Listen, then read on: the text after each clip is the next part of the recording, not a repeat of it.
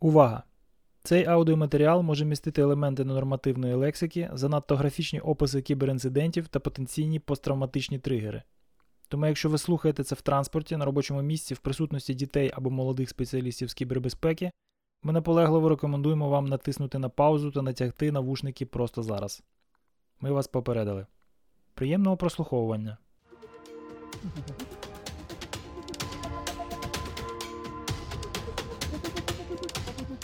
Всім привіт! Мене звати Володимир Стирин і ви слухаєте No Name Special. Цей епізод розпочинає другий сезон серії подкастів з спеціальними інтерв'ю, які ми беремо у успішних спеціалістів з кібербезпеки. І в цьому випуску я беру інтерв'ю у Володимира Гарбуза, засновника та директора компанії SoftSec, що займається безпекою програмного забезпечення. Це вже друге інтерв'ю з Володимиром. Після першого ми отримали низку запитань від наших слухачів та патронів, і я спробував поставити їх Володимиру.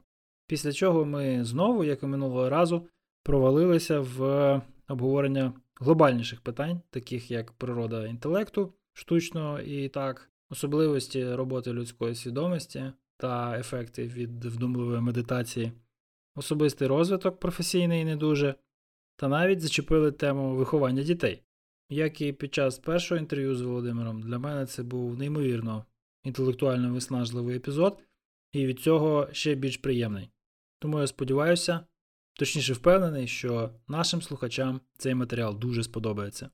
Я мушу попередити вас про дуже погану якість аудіо на початку запису, яка трохи вирівнюється після 30-ї хвилини. Також в публічний доступ ми викладаємо лише першу половину цього епізоду довжиною понад 4 години, а повний матеріал залишається доступним нашим патронам на Patreon та у їхньому патронському аудіофіді. Ми дякуємо всім нашим патронам, і я залишаю вас наодинці із записом. Насолоджуйтесь!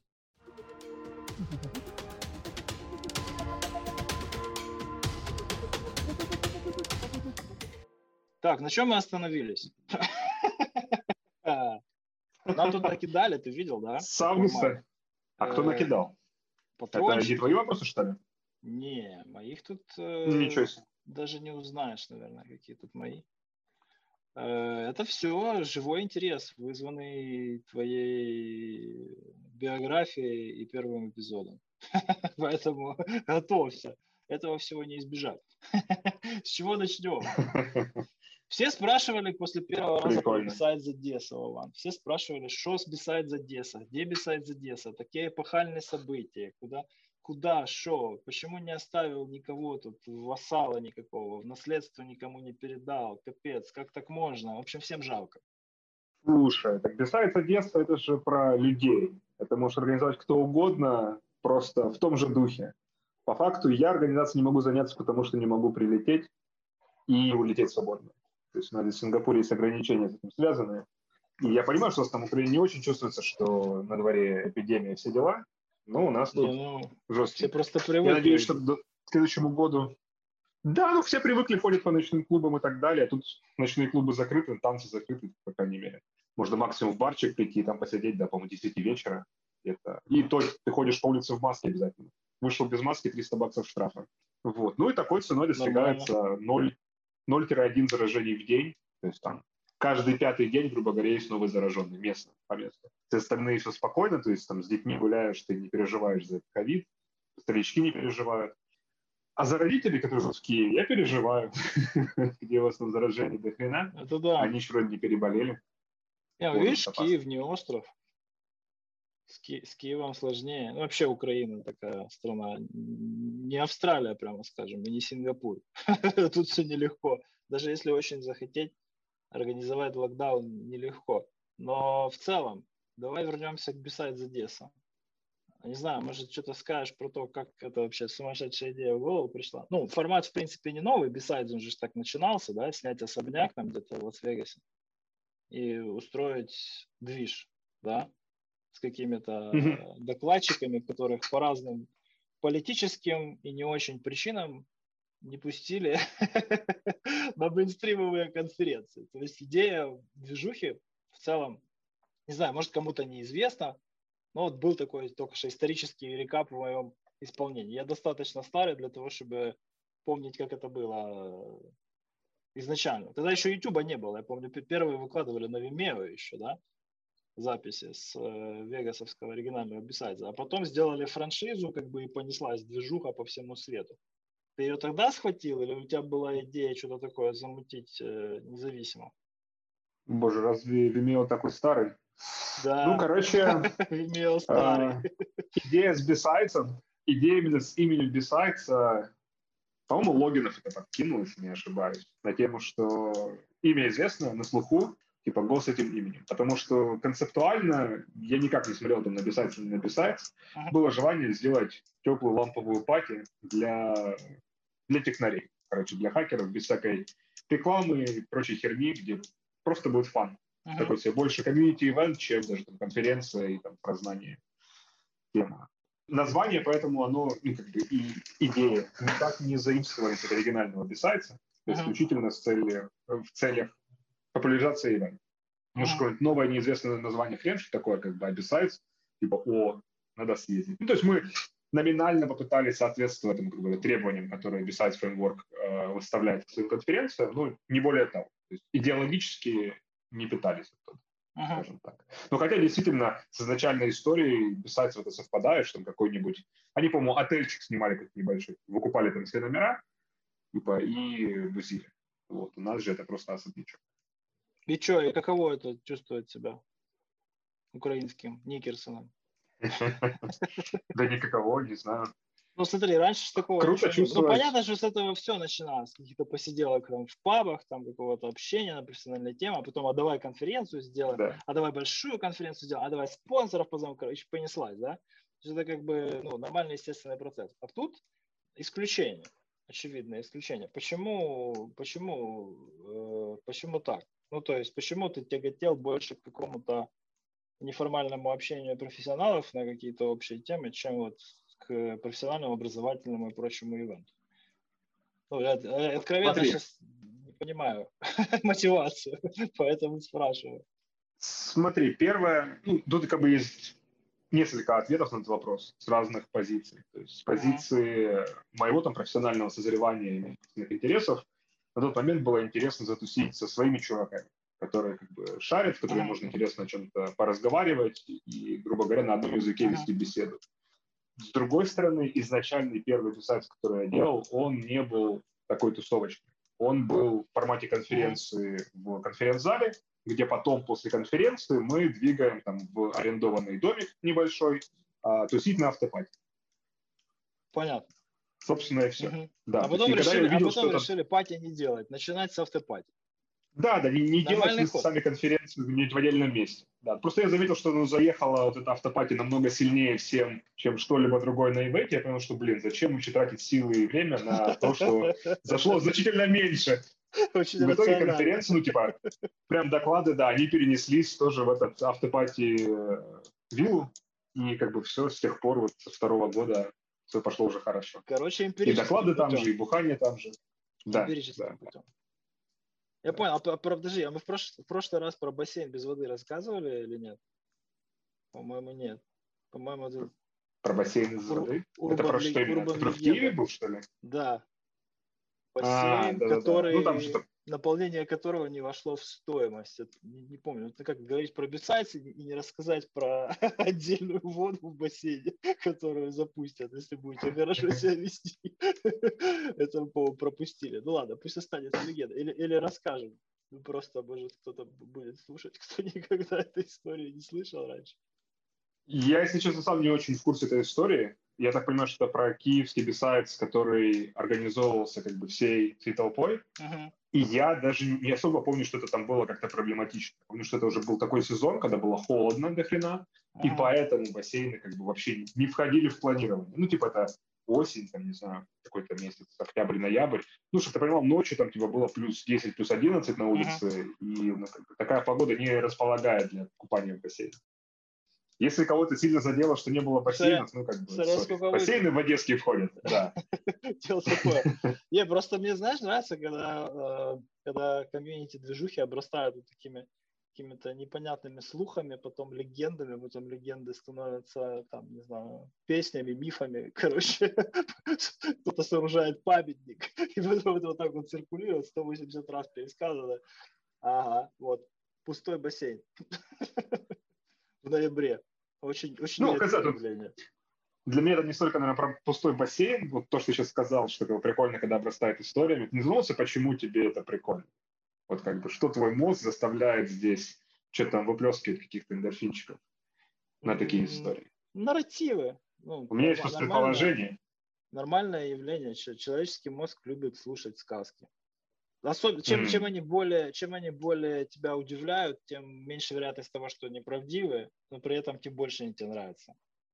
Mm-hmm. Ты, ты не представляешь, ну, сколько ну, мне, есть предположение. я рассказываю там про моих кентов, которые там что-то где-то как-то ляпнули, короче, это все там выдернуто из контекста и понеслось. Через третьи руки до тебя доходит какая-то такая фигня, и ты потом, знаешь, где-то очень-очень на фоне, через несколько дней тебе так, знаешь, подсознательно доходит. А, это, наверное, о том, как я вообще другому человеку параллельно отвечал, и кто-то меня услышал и неправильно понял, знаешь? Ну, это, это интересно. Ну, это увлекает. Я понял. Именно поэтому. Я понял. Ну, моя гипотеза на тему таких внутри комьюнити, в любой комьюнити истории и легенд, и почему они так нравятся старожилам, то, что он позволяет создать какую-то налет элитарности, что типа вот мы там, грубо говоря, сторожилы, мы это помним, мы это видели, мы это можем пересказывать, и как бы а вы вот это шарите, и заставлять да? людей тяготеть. Типа того, да. Типа вот мы как бы true, а вы там, как бы, уже не такие true. То есть мы на базе этого ну, true можем как-то агрегироваться. Ну, это вообще чисто человеческая природа, и мне кажется, естественная фишка. Это не то, что там кого-то, знаешь, там, типа обидеть, что типа вот вы там такие, все мы кожаные ублюдки такие. Просто оно есть во всех комьюнити, не только хакерских, вообще во всех. Какие-то какие инсайдерские всякие шуточки, приколы. А, что не выживает? Я не могу ну, понять. Неужели... Ты считаешь, что если всем обидно одинаково, то типа не обидно или что? Я понял, о чем. Ну, в принципе, да. Вполне возможно. Хотя ты знаешь, есть очень много людей, которые, вот, допустим, у истоков стояли, и им как-то по барабану. Они даже сейчас не сильно в это все вовлекаются, но был там период в жизни, и все. И ушло. Ну, вот перегорели, да перегорели. Сейчас другие совершенно приоритеты, там бизнес, семья, спорт, э, подкаст записывают. Ну, там такое. Ну, просто понимаешь, что нарративы, сказки, истории, всякие небылицы, они же могут быть о чем угодно, но почему-то вот остаются и выживают вот именно какие-то такие вот там профессиональные какие-то посиделки, которые связывают людей вместе. Типа, о, а помнишь, как там тот чувак там нажрался, а потом его там блевало три часа? Такой, типа, о, да, да, да. Такой, типа, какого хуя? Пространство возможных историй. Да не на всех писать за детство. Математически пространство возможных историй. Нет, смотри. Ну математически пространство возможных историй, оно огромное. А пространство тех историй, которые были таких трешовых, оно маленькое. Если эти маленькие истории перевешивают то неограниченное пространство возможных историй, которые есть математически, то как бы какого хера? Здесь должны быть психологические для этого причины, а не математические. У тебя выколбашивает. Мы сейчас про квантовую физику будем да. разговаривать. Я понял. Смотри, короче. Я еще знаю, дополнить э, твою гипотезу. Или уже теорию, наверное, да? Сейчас эмпирически проверять буду. Вот два человека, которые травят такие байки, это ведь не только им интересно. На самом деле вокруг них собирается шобла, там людей помладше, которым реально интересно. Которые сидят, ну там не открыв рот, но они обращают внимание и слушают. И если рассказчик достаточно умелый, то эта лапша так нормально прилипает к ушам, да, и они генерируют вот этим интересом своим неподдельным желание что-то там где-то приукрасить, там как-то так развернуть, какую-то деталь добавить, нового персонажа, да, там перенести это из Одессы в Киев, там, или из Киева в Одессу. По-моему, это тоже ну, как-то влияет. Мозги интересная штука. Не-не, однозначно. То есть в любых каких-то сложных вопросах, на самом деле очень мало есть вопросов, которые полностью одномерные, которые могут быть, там, грубо говоря, а, вокруг есть один четкий ответ, и больше как бы никаких факторов не влияет на там, то, что э, язык следует Y, грубо говоря. То есть обычно из множества всего следует Y. Как бы каждый компонент ну, да. имеет свое какое-то какое влияние. Мне кажется, что один из более весомых это то, что вот как бы есть какая-то элитарность от того, что знаешь что-то и можешь нам пересказать. То есть там какой-нибудь новобранец услышал твою историю, потом и пересказываешь, такой типа уже не такой, что новобранец, уже что-то там знаешь про комьюнити. Вот. Но то, что ты говоришь, тоже как А абсолютно слышал валидно. такое? Я, конечно, слушал, да? Конечно, ну Вы да, да. мужчина. А, это Коля, который там типа набивался тогда. раздавали. Да. Типа, а, Коля, который А набивался, конечно, я не знаю. Блядь, Да, да, да. Ну, или там, а не знал, даже его там глаза не видел. А историю знаешь. из таких эпизодов самый который ты можешь вспомнить?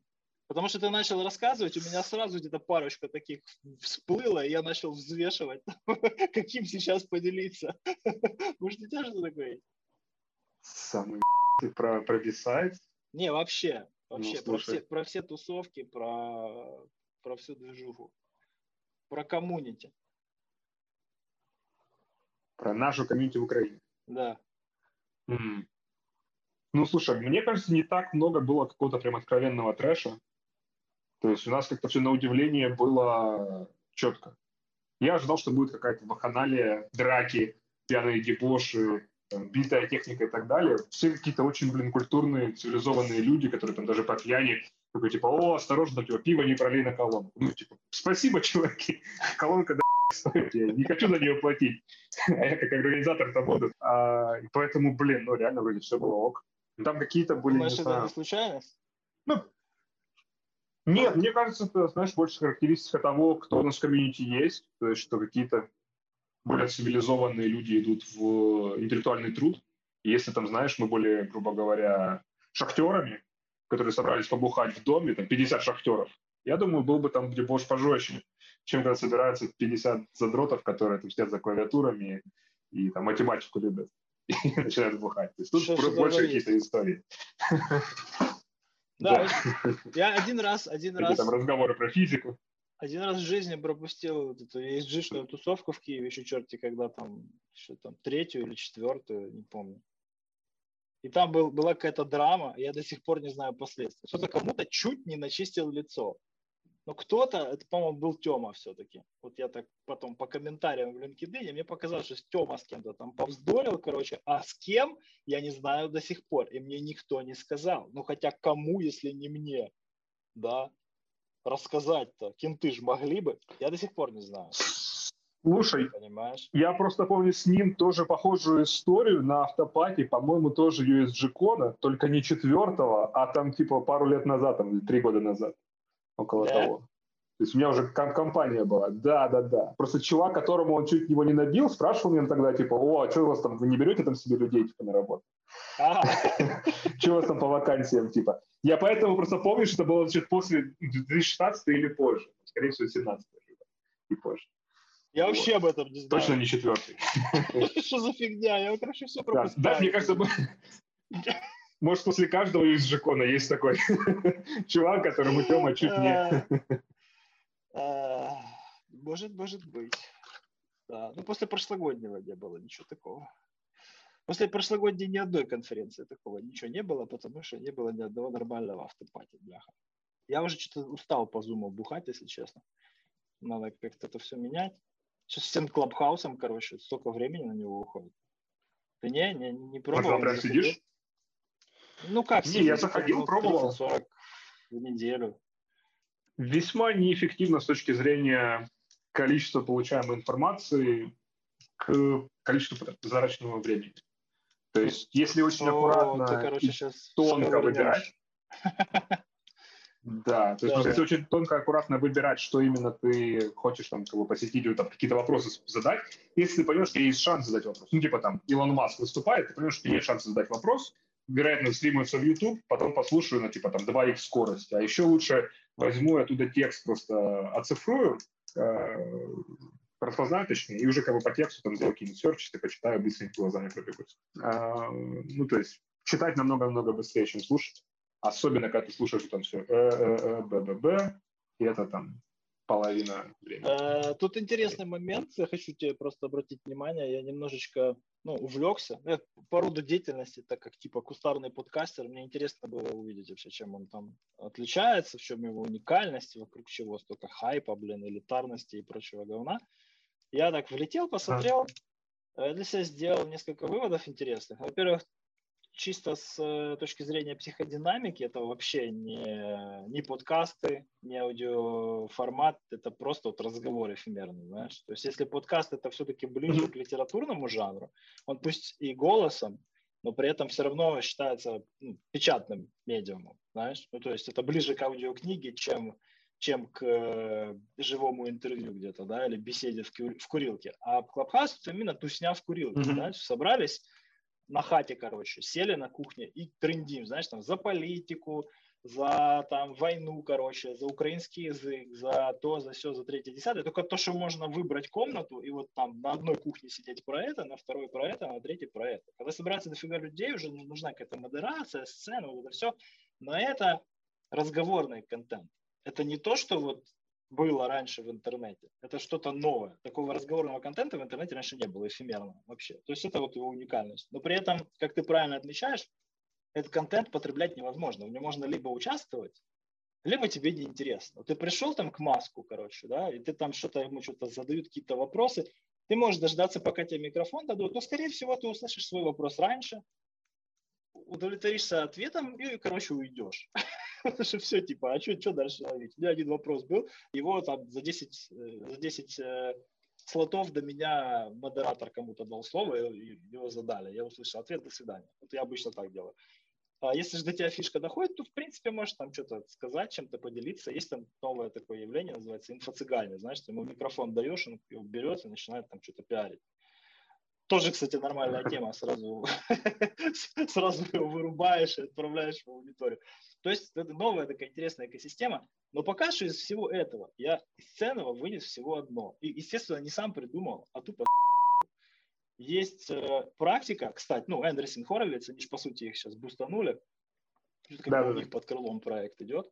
И они в A16Z сделали такую фишку. Они собирают шоблу какую-то, делают с ними клабхаус, набирают идеи, и потом по ним записывают подкаст. Понимаешь? Mm-hmm. То есть они не выдумывают, типа, а вот, наверное, нашей аудитории сейчас интересно будет пообщаться о таких-то темах. Нахрена пытаться проанализировать, что сейчас интересно аудитории, если можно собрать аудиторию, с ними потрендеть, выяснить, что им интересно, удалиться, подготовиться, записать эпизод и на них запушить в поле. Вот это mm-hmm. пока что из практичного применения я вижу только это. Потому что все остальное это как бы совершенно разные люди собираются на совершенно разные тусовки, выпрыгивает какая-то модель, и начинает рассказывать, как жить. Да мне как бы, блин, до свидания, знаешь. Модель женщины мне будет рассказывать, как, как строить украинское государство. Она где-то там уже 10 лет в Нью-Йорке живет. Ну, неинтересно. Но можно, конечно же, да, очень хорошо отфильтровывать, там, создавать свои клубы, это все фильтровать, тогда, возможно, что-то из этого будет. Но пока я вижу в этом просто вот такое, знаешь, продолжение литературного жанра, который можно вот, там собрать людей, что-то набрейнштормить, потом вернуться и работать для того, чтобы там, не знаю, потом эпизод записать или статью написать, не знаю, книгу, песню. Статуи, опять же, воздвигнуть. Вот как-то так. А все остальное других применений пока не нашел. Да. Хотя люди там уже радио крутят. Да, так брейнстормить-то можно, грубо говоря, в Фейсбуке при помощи опросов. То есть там собирать сначала какую-то широкую выборку, из этого собирать то, что там больше лайков набрало в опросе. Не, не то. Вова, не то. Смотри, интересно именно то, что ты можешь прямо сейчас там что-то проаргументировать. Ты предложил, я хопа сразу контраргументы вкладываю да, в дискуссию. Ты можешь что-то потом добавить. А что ты в Фейсбуке добавишь? Во-первых, это все растягивается по времени. А во-вторых, ты там пока ответишь, тебе еще натолкают. Да? Ну, то есть совсем не то. Не conversation получается, а переписка. Не, не точно не conversation. Конечно, конечно. Так не... Из этого можно попытаться вычленить какие-то плюсы, а не только минусы. То есть, да, не conversation, если там типа задать требования, что типа, предлагай тему и описание там в два-три предложения, почему это, а не что-нибудь другое, uh-huh. то как бы ну хз, и так вот пара-тройка итераций, может, я... было бы даже и поэффективнее. Я, я просто к тому, что, смотри, как бы есть разные варианты использования. Я просто да, уточню, я, если то, что ты говоришь, негатив, что типа на кухне посидеть. Смотри, если сейчас какой-то негатив остался от этого, я не говорю, что это как бы все тлен, и у него никакого нет будущего. Я как раз говорю о том, что просто из-за того, что конверсационный, или как его правильно сказать, дискуссийный контент вот такой эфемерный, он не имеет смысла после и до, в принципе, тоже того, как он происходит. У него есть определенные ограничения. Но сам он по себе очень даже неплохой. Знаешь? Просто у него вот от этого рекорда нету. Да? Не принято писать. Если пишут, то это как-то ну, не кабельфо. А вот э, будет потом там это резонировать, и в других комнатах люди будут друг другу пересказывать о том, что, что там где-то кто-то кому-то воды в бассейне налил. Знаешь, то есть оно будет как слухи распространяться. Но не как вот записанный в литературном жанре эпизод подкаста, скажем так. Ну, это такое. Я отвлекся, извини. Mm-hmm. Просто хотел уточнить, чтобы не было мисс, миссинформации, какой-то дезинформации по этому поводу. Я считаю, что это надо, этого очень не хватало, mm. очень долго. Я понял. Ну, посмотрим. Слушай, мне просто кажется, что ну, сейчас есть определенный фактор излишнего хайпа, когда пытаются в Clubhouse перенести вообще все, что только вообще можно перенести физически. По факту из этого выживет только то, для чего он органично реально больше подходит. То есть вот там дискуссия на 100 тысяч человек точно не зайдет. Там, типа, что 5 тысяч маленькое ограничение, надо больше ограничений. Дадите вы в шоку. Попробуй задай вопрос, когда у вас 5 тысяч в аудитории.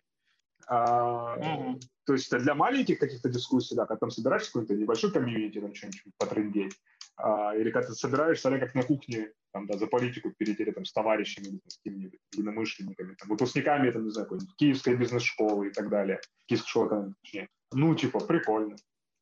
Что нет, это как бы реально сложно так организовать иначе. Собирайтесь ну, типа два раза в месяц. Вы знаете, что какое-то время будет у вас посиделка. Uh-huh, uh-huh. Ну, типа как пабки, только в интернете. Да, Дискорд не зашел. Для время, которое... На Дискорде порог выше, знаешь, там регистрироваться надо, что-то где-то какой-то лайк поставить под Code of Conduct. Нет, интересно. Я ссылку нажал, и я уже трендю. Вот это да. Это Да-да, купил iPhone, купил iPhone и уже трендил, да. Вот, Тут слушай, как бы порог ни хера себе. Самый главный вопрос я не записал. Слушай, ты что, ты купил себе foldable да. телефон или нет? Раскладушку эту с экраном. Да, да. И что, и как? Очень доволен.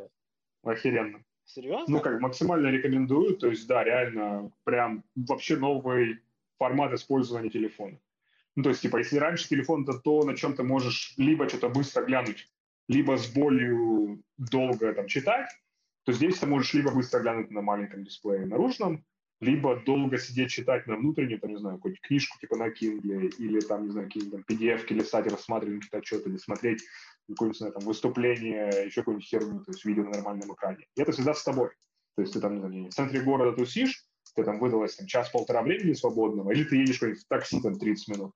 Ты открываешь, у тебя нормальный девайс для консампшена информации, а не эта узкая херня.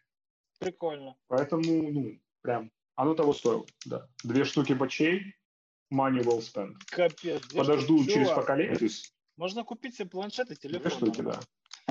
Да, и ты этот планшет будешь держать дома, а не в кармане.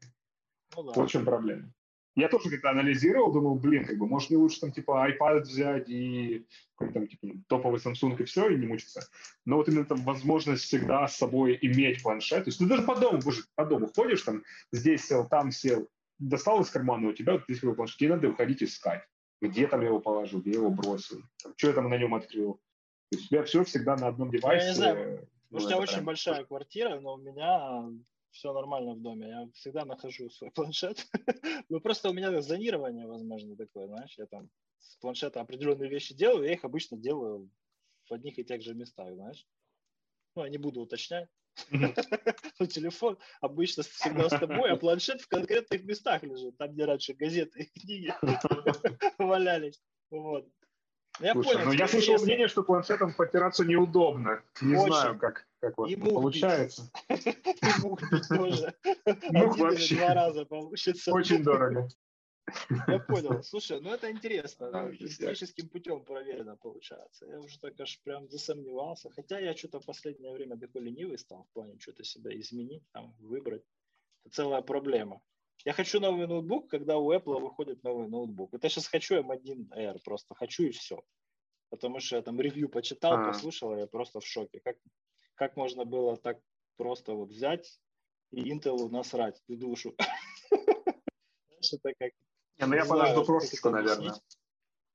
А вот дело в том, что получается, что сейчас Air на M1 работает лучше, чем моя Проха, и что Проха будет нормально на M1, что-то вообще не, не очевидно пока. Ну, то есть анонсов нет. Вполне возможно, что они в проху больше ядер Intel просто вставят, знаешь. Не-не-не, Ну. там будет на M1 уже даже есть утечки по производительности этого процессора. Там Да? типа архитектурно, если в Air и в обычном там маленьком прошлом, который они выпустили, 4 мощных ядра, 4 энергоэффективных, то в этом будет 8 мощных, 4 энергоэффективных. То есть, по Ага. идее, должен быть намного мощнее. Ага. Ну, грубо говоря, там, пару раз плюс-минус. Ну, вот. При этом иметь все те же плюшки, типа там без, бесшумно, бестемпературно сидеть у тебя на коленях. ну вообще Что супер. сейчас Intel не умеет. А самый Да, кайф, знаешь, да, что? Что вот я что хочу-то? Вот что больше всего я хочу? Я хочу ИПУ открыть на компьютере. Вот эта фича Кого, прости? возможностью... Ну, ИПА. Ну, э, IPA? Да. А, да-да-да. Вот эта фича, ну как фича, там непонятно, то ли баг, то ли А фича. нахера? Баг, а нахера? Как тебе сказать? Ну вот, например, в Клабхаусе посидеть с компьютером, я шучу. Для анализа?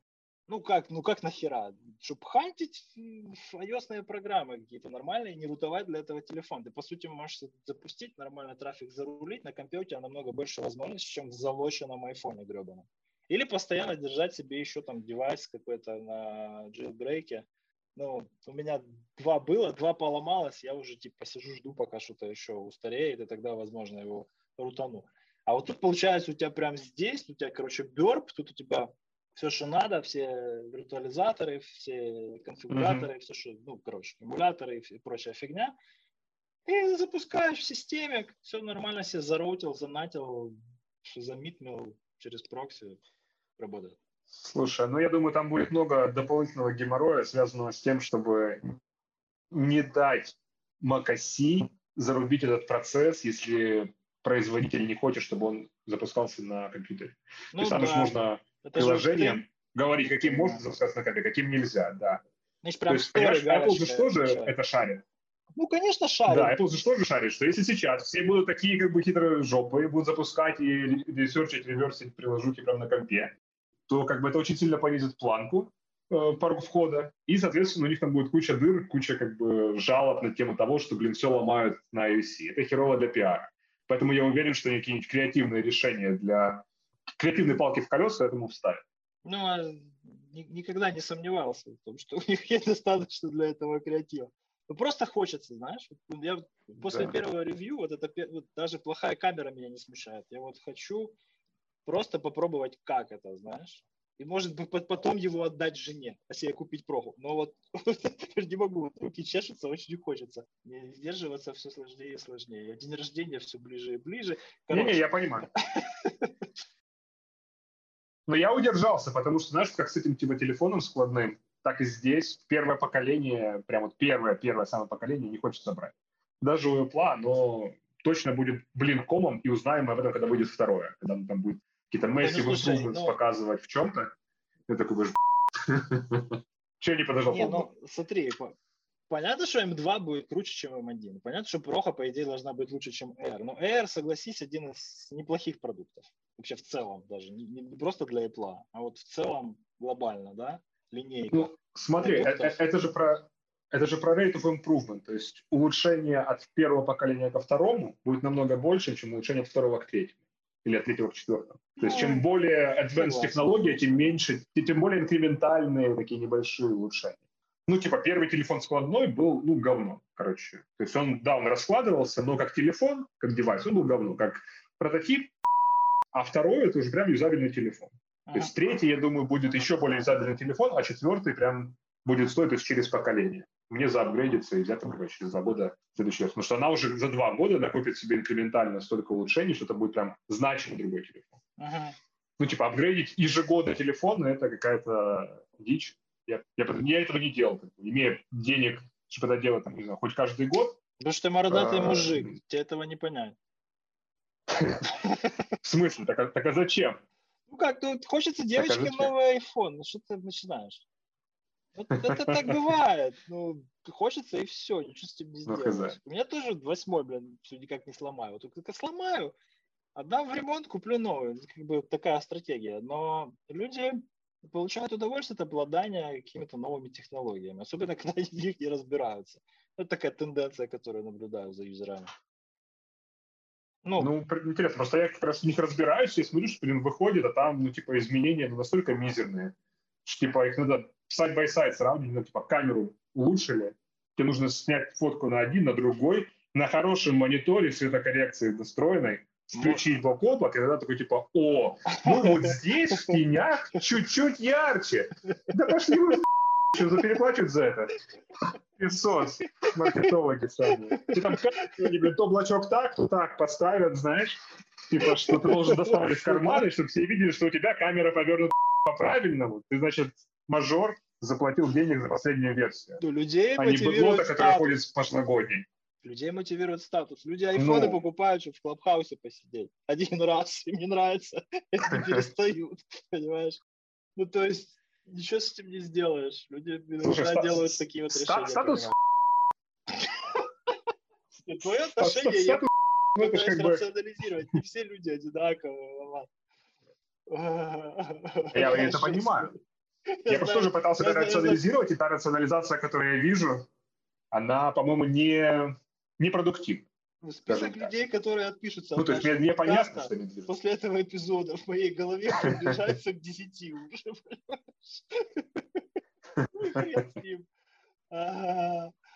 Хорошо, хорошо. Ну, Каза, мы еще даже не успели, по-моему, начать ничего обсуждать. Я уже не могу просто. Вы еще ничего не начали, я уже угораю. Короче, смотри, ладно, значит, давай подытожим. Я там проклассал в прошлый раз. Ну и вот вопросы тоже поступили ага. на эту тему. По поводу образования, вот ты там, короче, там мельком сообщил о том, что у тебя есть идеи э, вокруг э, образовательного стартапа. Я не помню, как ты это правильно, э, как ты это точно описал, но что-то вроде было такое, да, у тебя в голове. Потомство растет, у тебя есть идеи по поводу того, как его более эффективно образовывать. И это многим показалось интересным. Тут обобщение я привел. Ты можем как-то в это более погрузиться, не раскрывая какие-то интеллектуальные твои секреты будущего прототипа MVP и вообще? Можем. Я так понимаю, что ты забуривался в изучении всех этих вещей? Вот, да, например, такое, но сейчас я просто себе сам это напомню. Что тут, да. короче, важнее, генетика или это скилл, который можно качать? Ты понимаешь, там нейропластичность, все дела, но вот, э, может, у тебя есть больше информации о том, может быть, кому-то просто не дано рационально мыслить и эффективно обучаться. Да, ну, ну, смотри, короче, насчет мышления, мне казалось, мы, кстати, это проговаривали, ага. что как бы есть просто там твои способности, то есть то, насколько у тебя там компьютер, грубо говоря, мощный, ага. это вот то, что тебе прям дано от рождения, но тут ты как бы уже выше головы, грубо говоря, не прыгнешь. Но вот софтвер, который ты можешь поставить, то есть вот это ты можешь попытаться наладить. И далеко не весь, ты можешь попробовать наладить только software. Firmware уже не можешь. То есть ага. то, как у тебя там, грубо говоря, прошивка, на, на этом железе как бы как твой мозг, там, что обрабатывать, как он вырос, грубо говоря, как он сформировался там, в течение твоего всего детства – говоря, с каждым годом все меньше и меньше этого firmware можно как-то прокачивать и как-то улучшать. Так что такое software? Software – это то, что ты сознательно своим, не, не подсознательным как бы, своим мышлением, а сознательным мышлением можешь сделать эти операции. То есть, грубо говоря, там, чувак с IQ 140 решает определенную задачу ну, там, в уме на раз-два очень быстро, принимать какое-то решение правильное, очень быстро.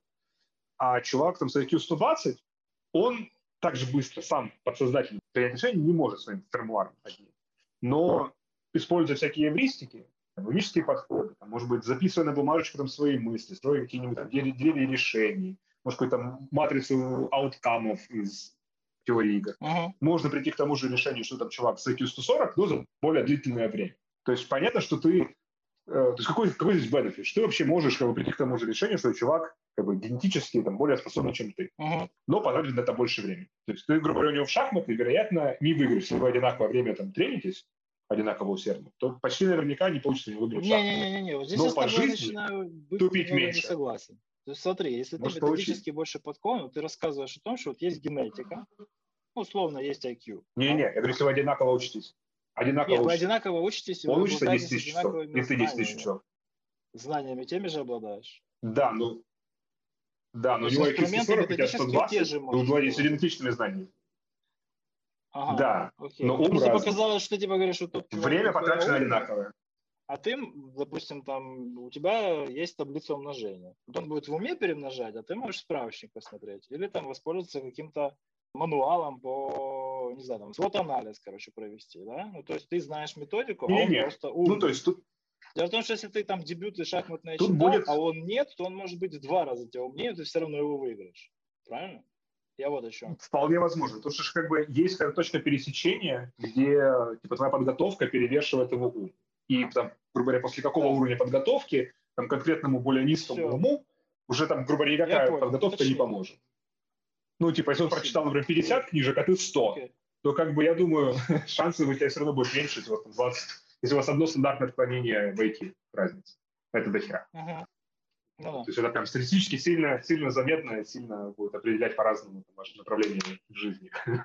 Кто будет бургеры про переворачивать, IQ, а про IQ кто- мы потом еще строчки кода. вернемся. Ну вот, вот, э, да- давай в этой теме продолжим. Потому что про IQ я там сейчас, сейчас тебя завалю, короче, искусственным интеллектом, другими гипотезами.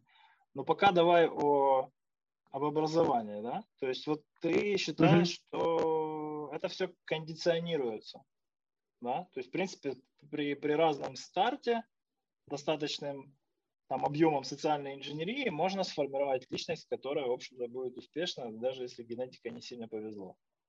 Слушай, мне кажется, ты задал два разных вопроса, или, по крайней мере, их там услышал двумя разными способами. То есть на твой последний вопрос я могу ответить «да», что Ага. действительно можно при помощи подготовки и подходу, при помощи настройки своего софтвара, того, как ты мыслишь о жизни, как ты принимаешь решения, как ты их там анализируешь в жизни, или там просто живешь по течению плывя, там на подсознании, там типа, о, мне кажется, я там должен купить крипты. А, то есть это взвесив, можно там увеличить шансы успеха жизни. Ага. Как, как бы человек его там не обозначил для себя успех. Кому-то там может быть, там, не знаю, уехать на остров там и кататься на, там, знаю, учить каких-нибудь туристов ездить на, э, на серфе Ага. и там жить в какой-нибудь там кибиточке, и при этом быть счастливым, там, не знаю, покуривать траву и там читать книжки, Ага. а кому-то успех будет, там, не знаю, хедж-фондом каким-то воротить. То есть какая бы цель ни была, есть определенный набор инструментов, которые абсолютно в общем применимы к любому направлению деятельности. Там PhD будет, ну, типа там психология. Твое понимание того, как другие люди принимают решения, что ими движет, как их можно мотивировать, как их можно там, манипулировать ими и так далее. А в абсолютно любой сфере, будь ты, не знаю, художником, который хочет картины продавать, как бы жить на эти деньги хорошо, там, рисовать дальше, будь ты математиком или физиком, или там, не знаю, каким торгашом, везде тебе это будет нужно. Понятно, где-то чуть больше, где-то чуть меньше, но это всегда позитивный стимул, который в школе, который детям вообще не преподается. Преподается максимум там, по наитию, то, что подсознательно там, родители свои там, за свои годы начали понимать, вот то они там, может быть, и передадут как-то не системно даже. Даже эти херовые знания переданы не системно. Да, я Если попробую системно передавать правильные четкие знания, будет клёво. Мне что-то показалось, что я понял какой-то основной принцип, и я попытаюсь его сейчас сформулировать, и ты скажи, Давай. правильно я понял или нет. Короче, в итоге ты все сводишь к deliberate practice, то, что называется, да? То есть надо садиться и качать, то есть, у- по сути, уделять время практике и обучению сознательно, вне зависимости от того, абстрагируясь от того, что ты считаешь успехом, что ты считаешь там богатством, что, что вообще тебе в жизни надо, для того, чтобы до этого дойти, ты должен садиться уделять этому время, там, в ущерб каким-то сейчас насущным вещам. Ну, условно, там, занимаясь шахматами два часа в день, помимо каких-то прочих вещей, да, в жизни, ты рано или поздно выйдешь на какой-то определенный уровень, достигнешь какого-то сравнительного успеха. Высшего, чем человек, который был изначально талантлив, но не уделял этому два лишних часа в день. Примерно да. Но я не хочу, чтобы это было воспринято так, что можно там, свои способности накачать, там, грубо говоря, много тренинг. Типа там, если математику постоянно каждый день там ботаники читать, читать, читать, что типа можно стать лучше, чем там, чувак, который тебя намного-намного умнее, но тренировался, ну, гру- грубо говоря, в пять раз меньше. То есть если бы оба тренировались до хера, просто ты в пять раз больше до хера, чем тот чувак, который очень-очень талантлив, вероятно, он все равно тебя обойдет. То есть есть определенный уровень diminishing returns, когда ты добираешься до того уровня экзекьюции, который ты способен, предельной экзекьюции, которую ты можешь выполнять своим мозгом. И тут уже как бы сколько бы ты не практиковался, ты просто упираешься в свой физиологический лимит. Понятно? Ну, и ты как бы с предел, каждым да. годом тренировки у тебя будет все меньше и меньше как бы прирост.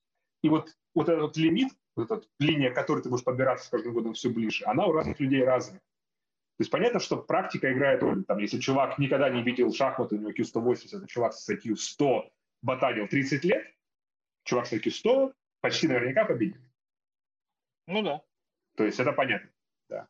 То есть есть какой-то Но если предел... чувак с IQ 180 потратит там типа месяцок на это, ну, пару месяцев на изучение дебютов и так далее, то, вероятно, он сдернет чувака с IQ 100 и 30 годами То есть практики. есть планка, ты к ней можешь как-то аппроксимировать, но планку ты все равно перепрыгнуть, скорее всего, не сможешь. У чувака, у которого эта планка выше, он до нее более эффективно доберется и при достаточной подготовке будет тебя уделывать. Это понятно.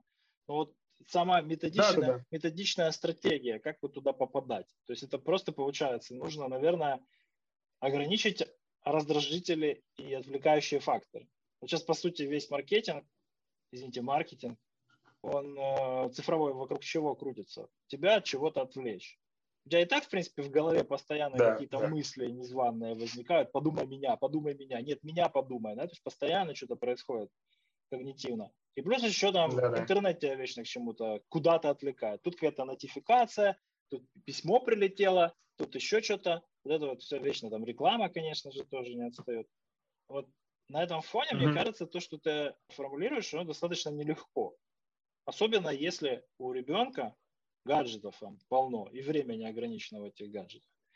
Я, получается, прихожу к выводу, что для того, чтобы там молодой развивающийся интеллект развивался эффективно, ему это все надо каким-то образом урезать и контролировать, правильно?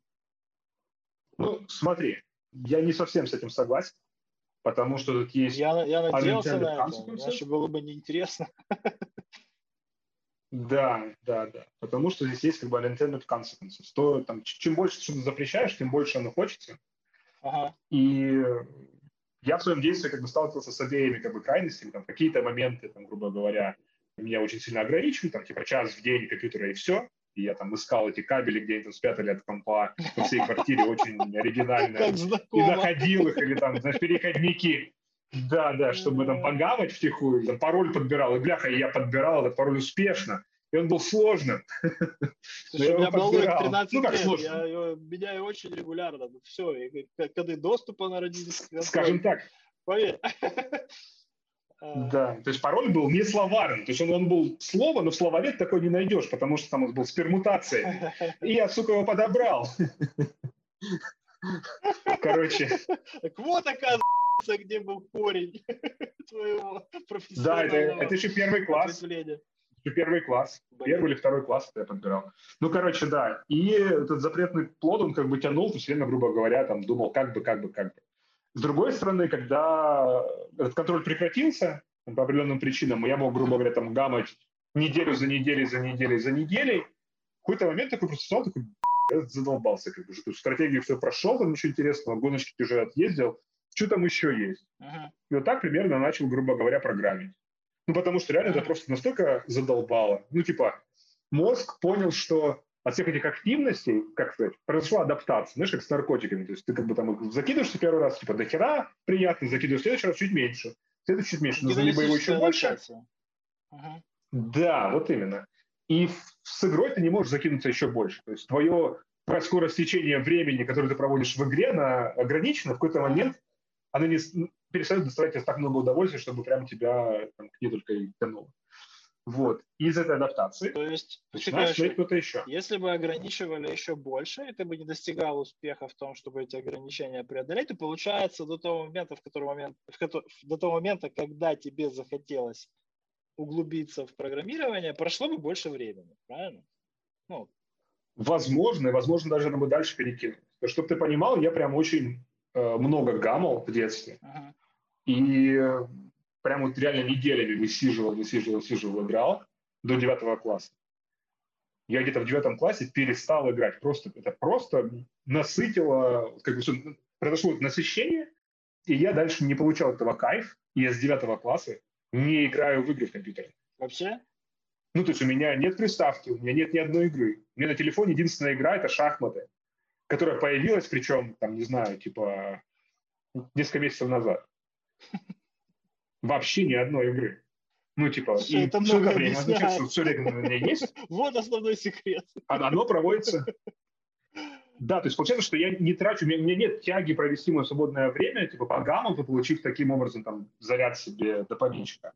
Я вместо этого там беру что-нибудь читаю. Вот у меня как бы поглощение информации все никак это насыщение не достигает. Ага. То есть мне стабильно круто узнавать что-то новое.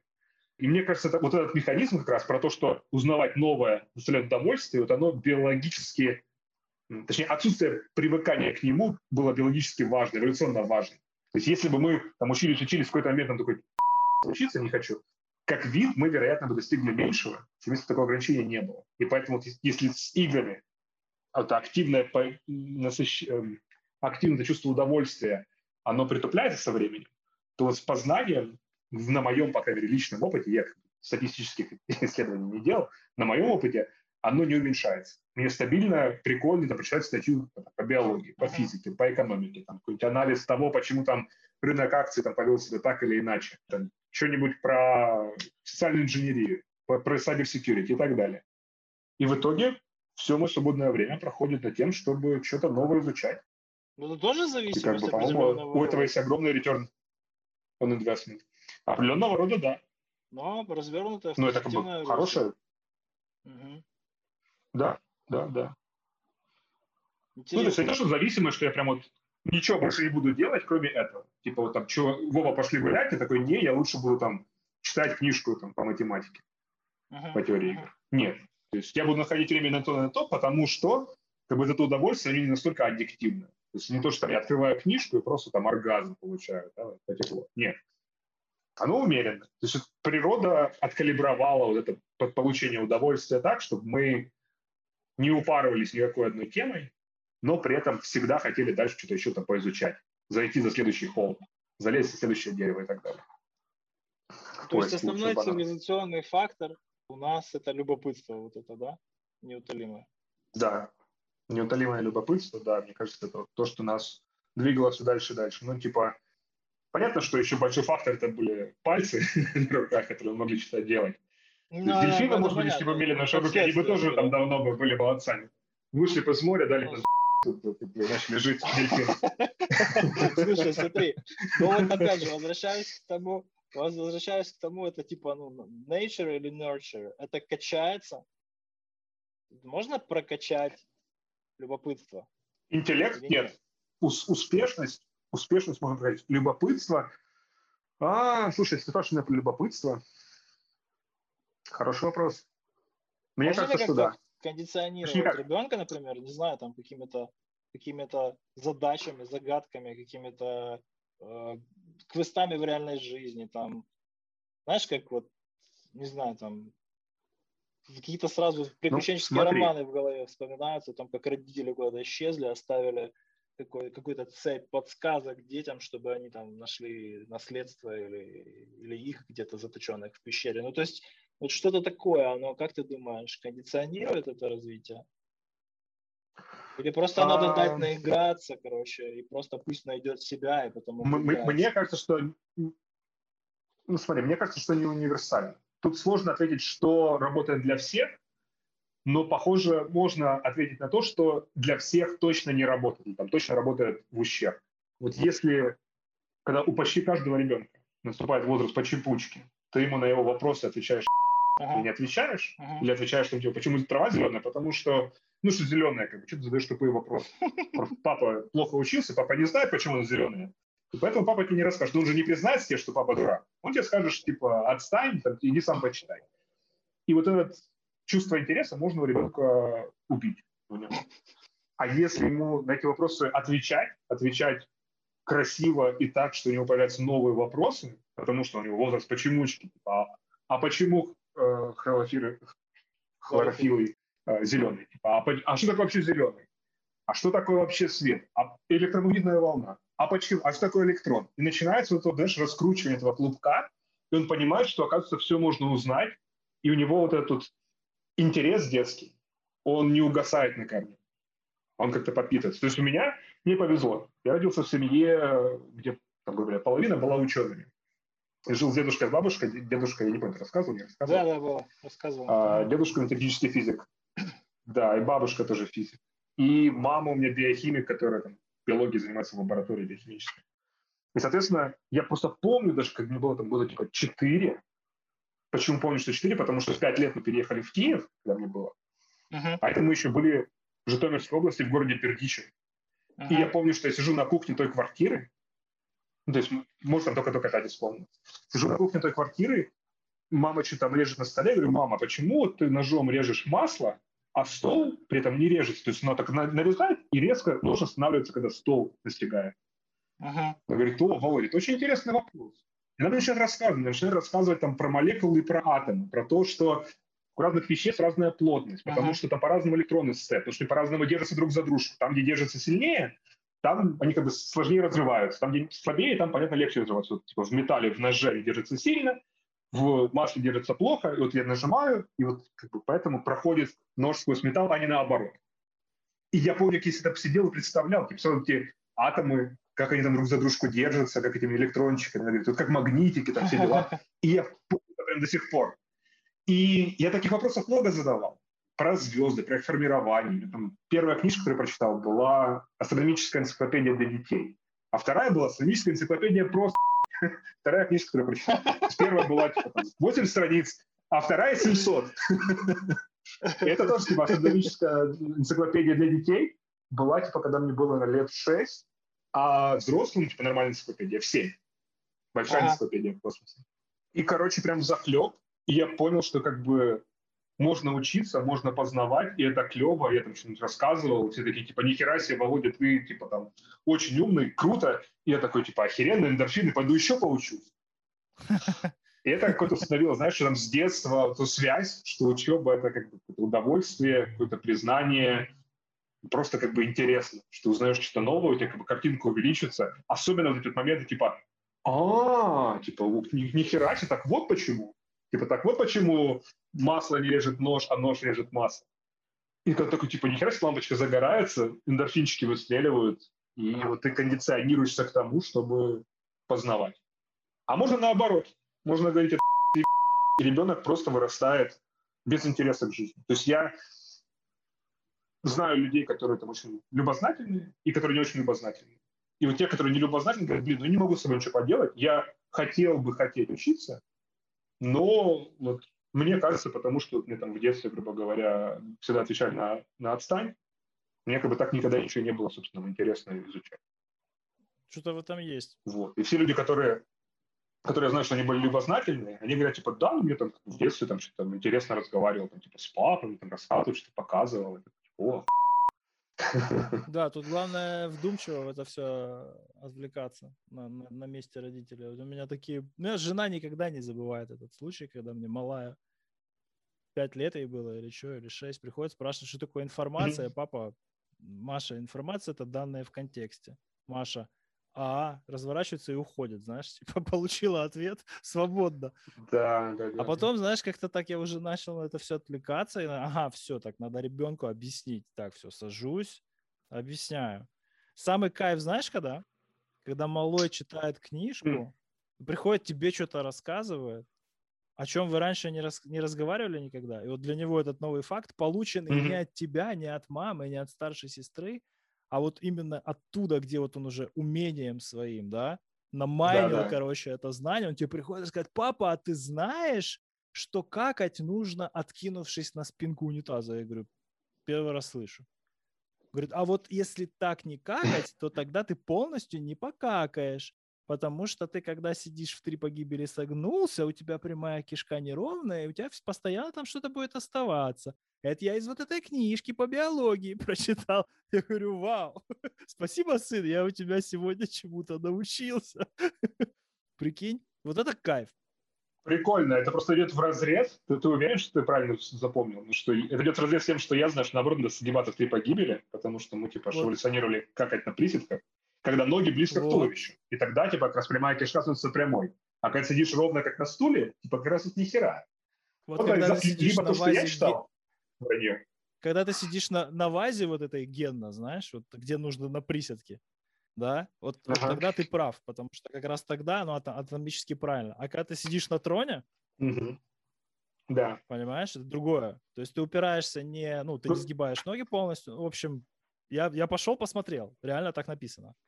Когда сидишь на унитазе, надо одним образом сидеть. Когда сидишь в лесу, нужно совершенно другим, прикинь. Другим. Это, это жесть. Ну ладно. сын, большое тебе спасибо, так намного проще. Короче. Ну, это один из примеров, конечно, самый яркий. Просто решил привести. Но другие, допустим, там факты, которые они там где-то сейчас матем, подкасты какие-то детские включают. Знаешь, они едут куда-то в пробке, стоят, она им вырубает там какого-то карманного ученого или еще какую-то муть. Ну, то есть там дети звонят, знаешь, в эфир.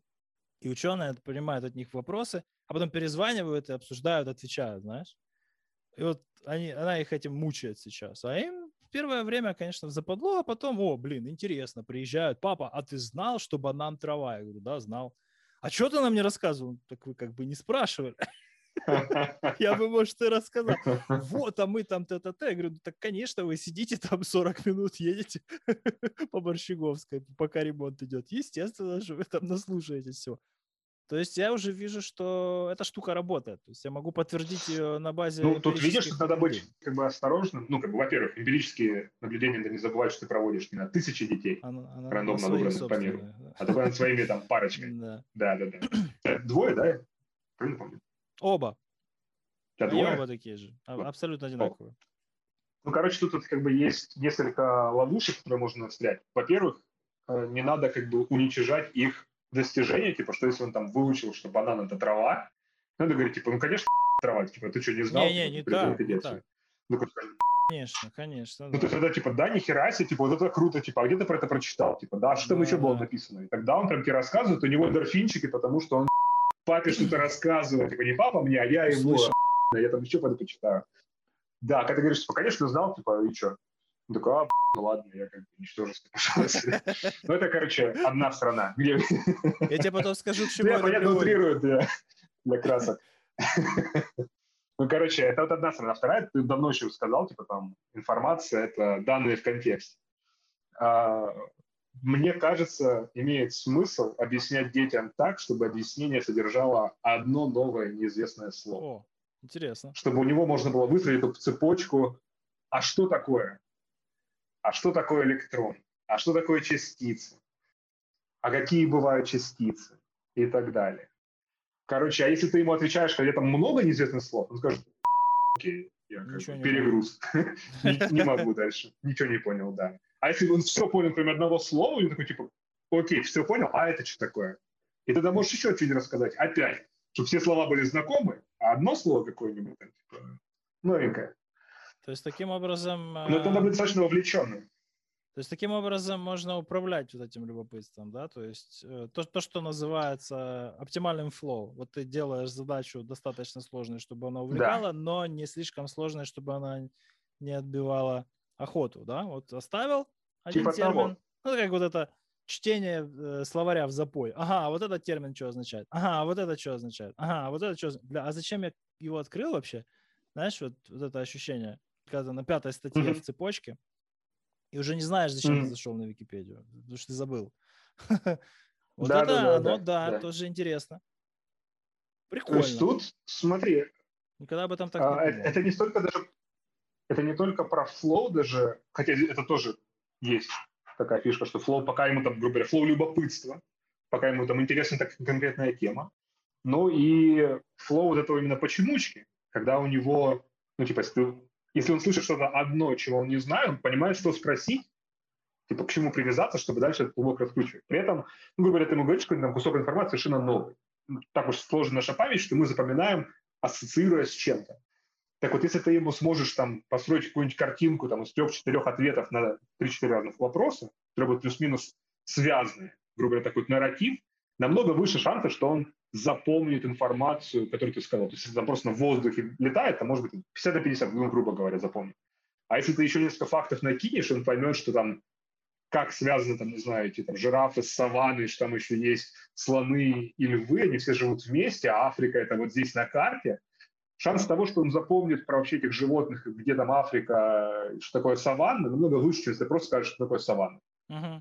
Саванна это в Африке. Если ты мне не покажешь, где Африка есть, какие там животные, как она выглядит, еще пару фоток оттуда, шанс, что он запомнит ниже. Вот. И поэтому, мне кажется, тоже важно эту историю как бы в длительное общение выводить.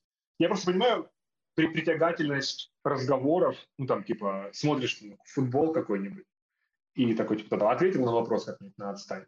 Может быть, даже там плюс-минус развернуто, но все равно как бы не вовлеченно. И ты никогда не достигнешь этого вот уровня контроля дискуссии, который мог бы иметь, если бы ты прям вот свой весь интеллект направил на эту дискуссию. А интеллект хочется направлять на то, что тебе допоминчика докинет, а не на дискуссию. Ну, то есть... И как бы, там батя склонен там пить пиво, смотреть в экран. Да. Таким и запомнится. Надо тратить время, короче. Да. Надо тратить время, вкладывать. Ну, причем тоже все в рамках разумного. Не надо тратить там по 6 часов в день. Ну да. Садись, Мне кажется, очень важно, чтобы ребенок мог... по каждому поводу. Это, наверное, уже перебор.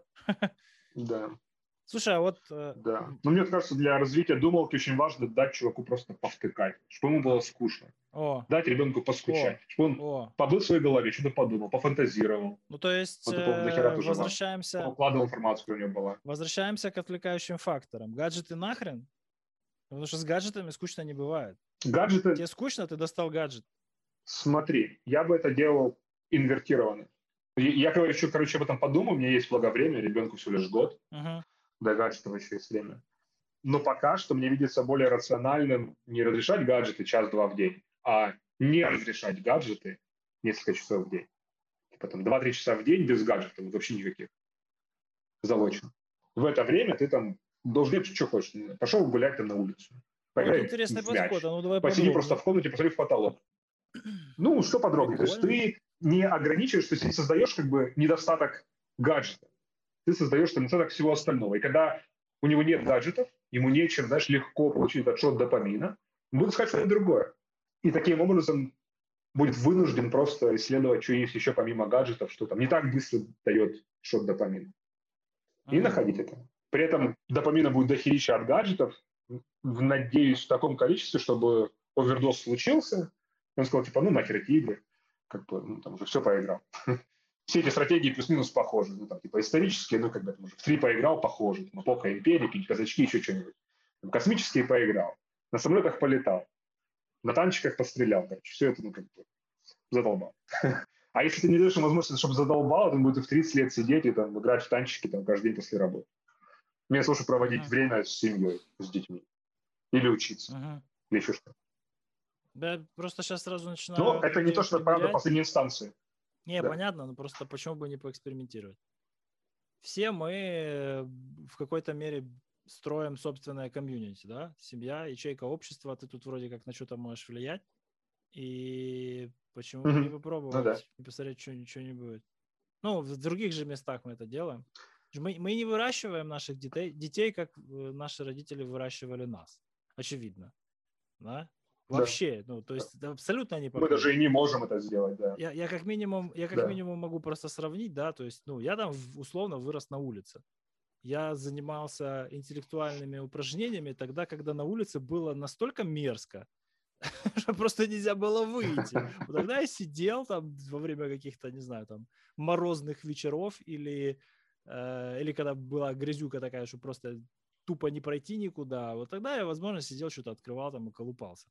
И оно там постепенно затягивало, конечно, но выбор между пойти куда-то потусоваться и почитать книжку, он, был очевиден. да, то есть можно было, конечно, ночью сидеть, когда уже все разошлись, там, и ты приходишь, открываешь, там, до четырех ночи сидишь там под лампочкой в коридоре и, и втыкаешь, но если есть возможность куда-то пойти и там зависнуть, то понятно, что было, было так.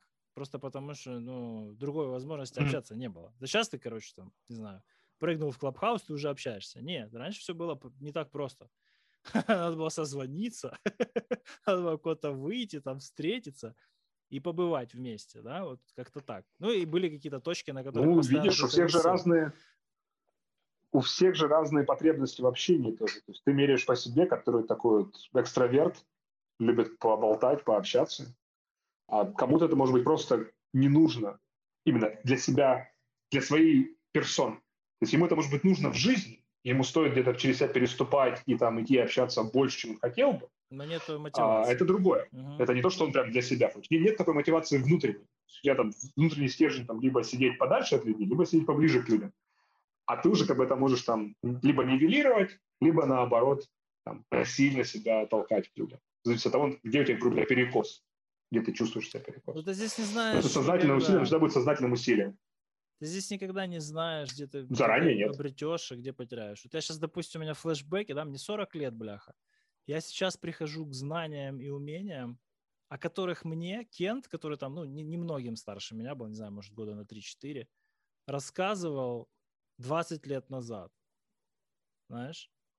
То есть мы просто зависали на какие-то общие темы, и он там делал mm-hmm. там какие-то какие вещи, что-то занимался, там, по, по ходу ударился в какой-то момент в боевые искусства, оттуда пивотнулся там во всякие медитации, э, вдумчивые медитации, там в мету и прочее. И он мне рассказывал об этих вещах, но у него, правда, это насущно было тогда, то есть ему просто по-другому ну, не получалось жить, да, то есть он там был травмирован, а, в определенный момент физически, и просто чтобы бороться с болью, ему нужно было что-то делать, чтобы заниматься, не принимать опиоиды, короче, да, он там практиковался.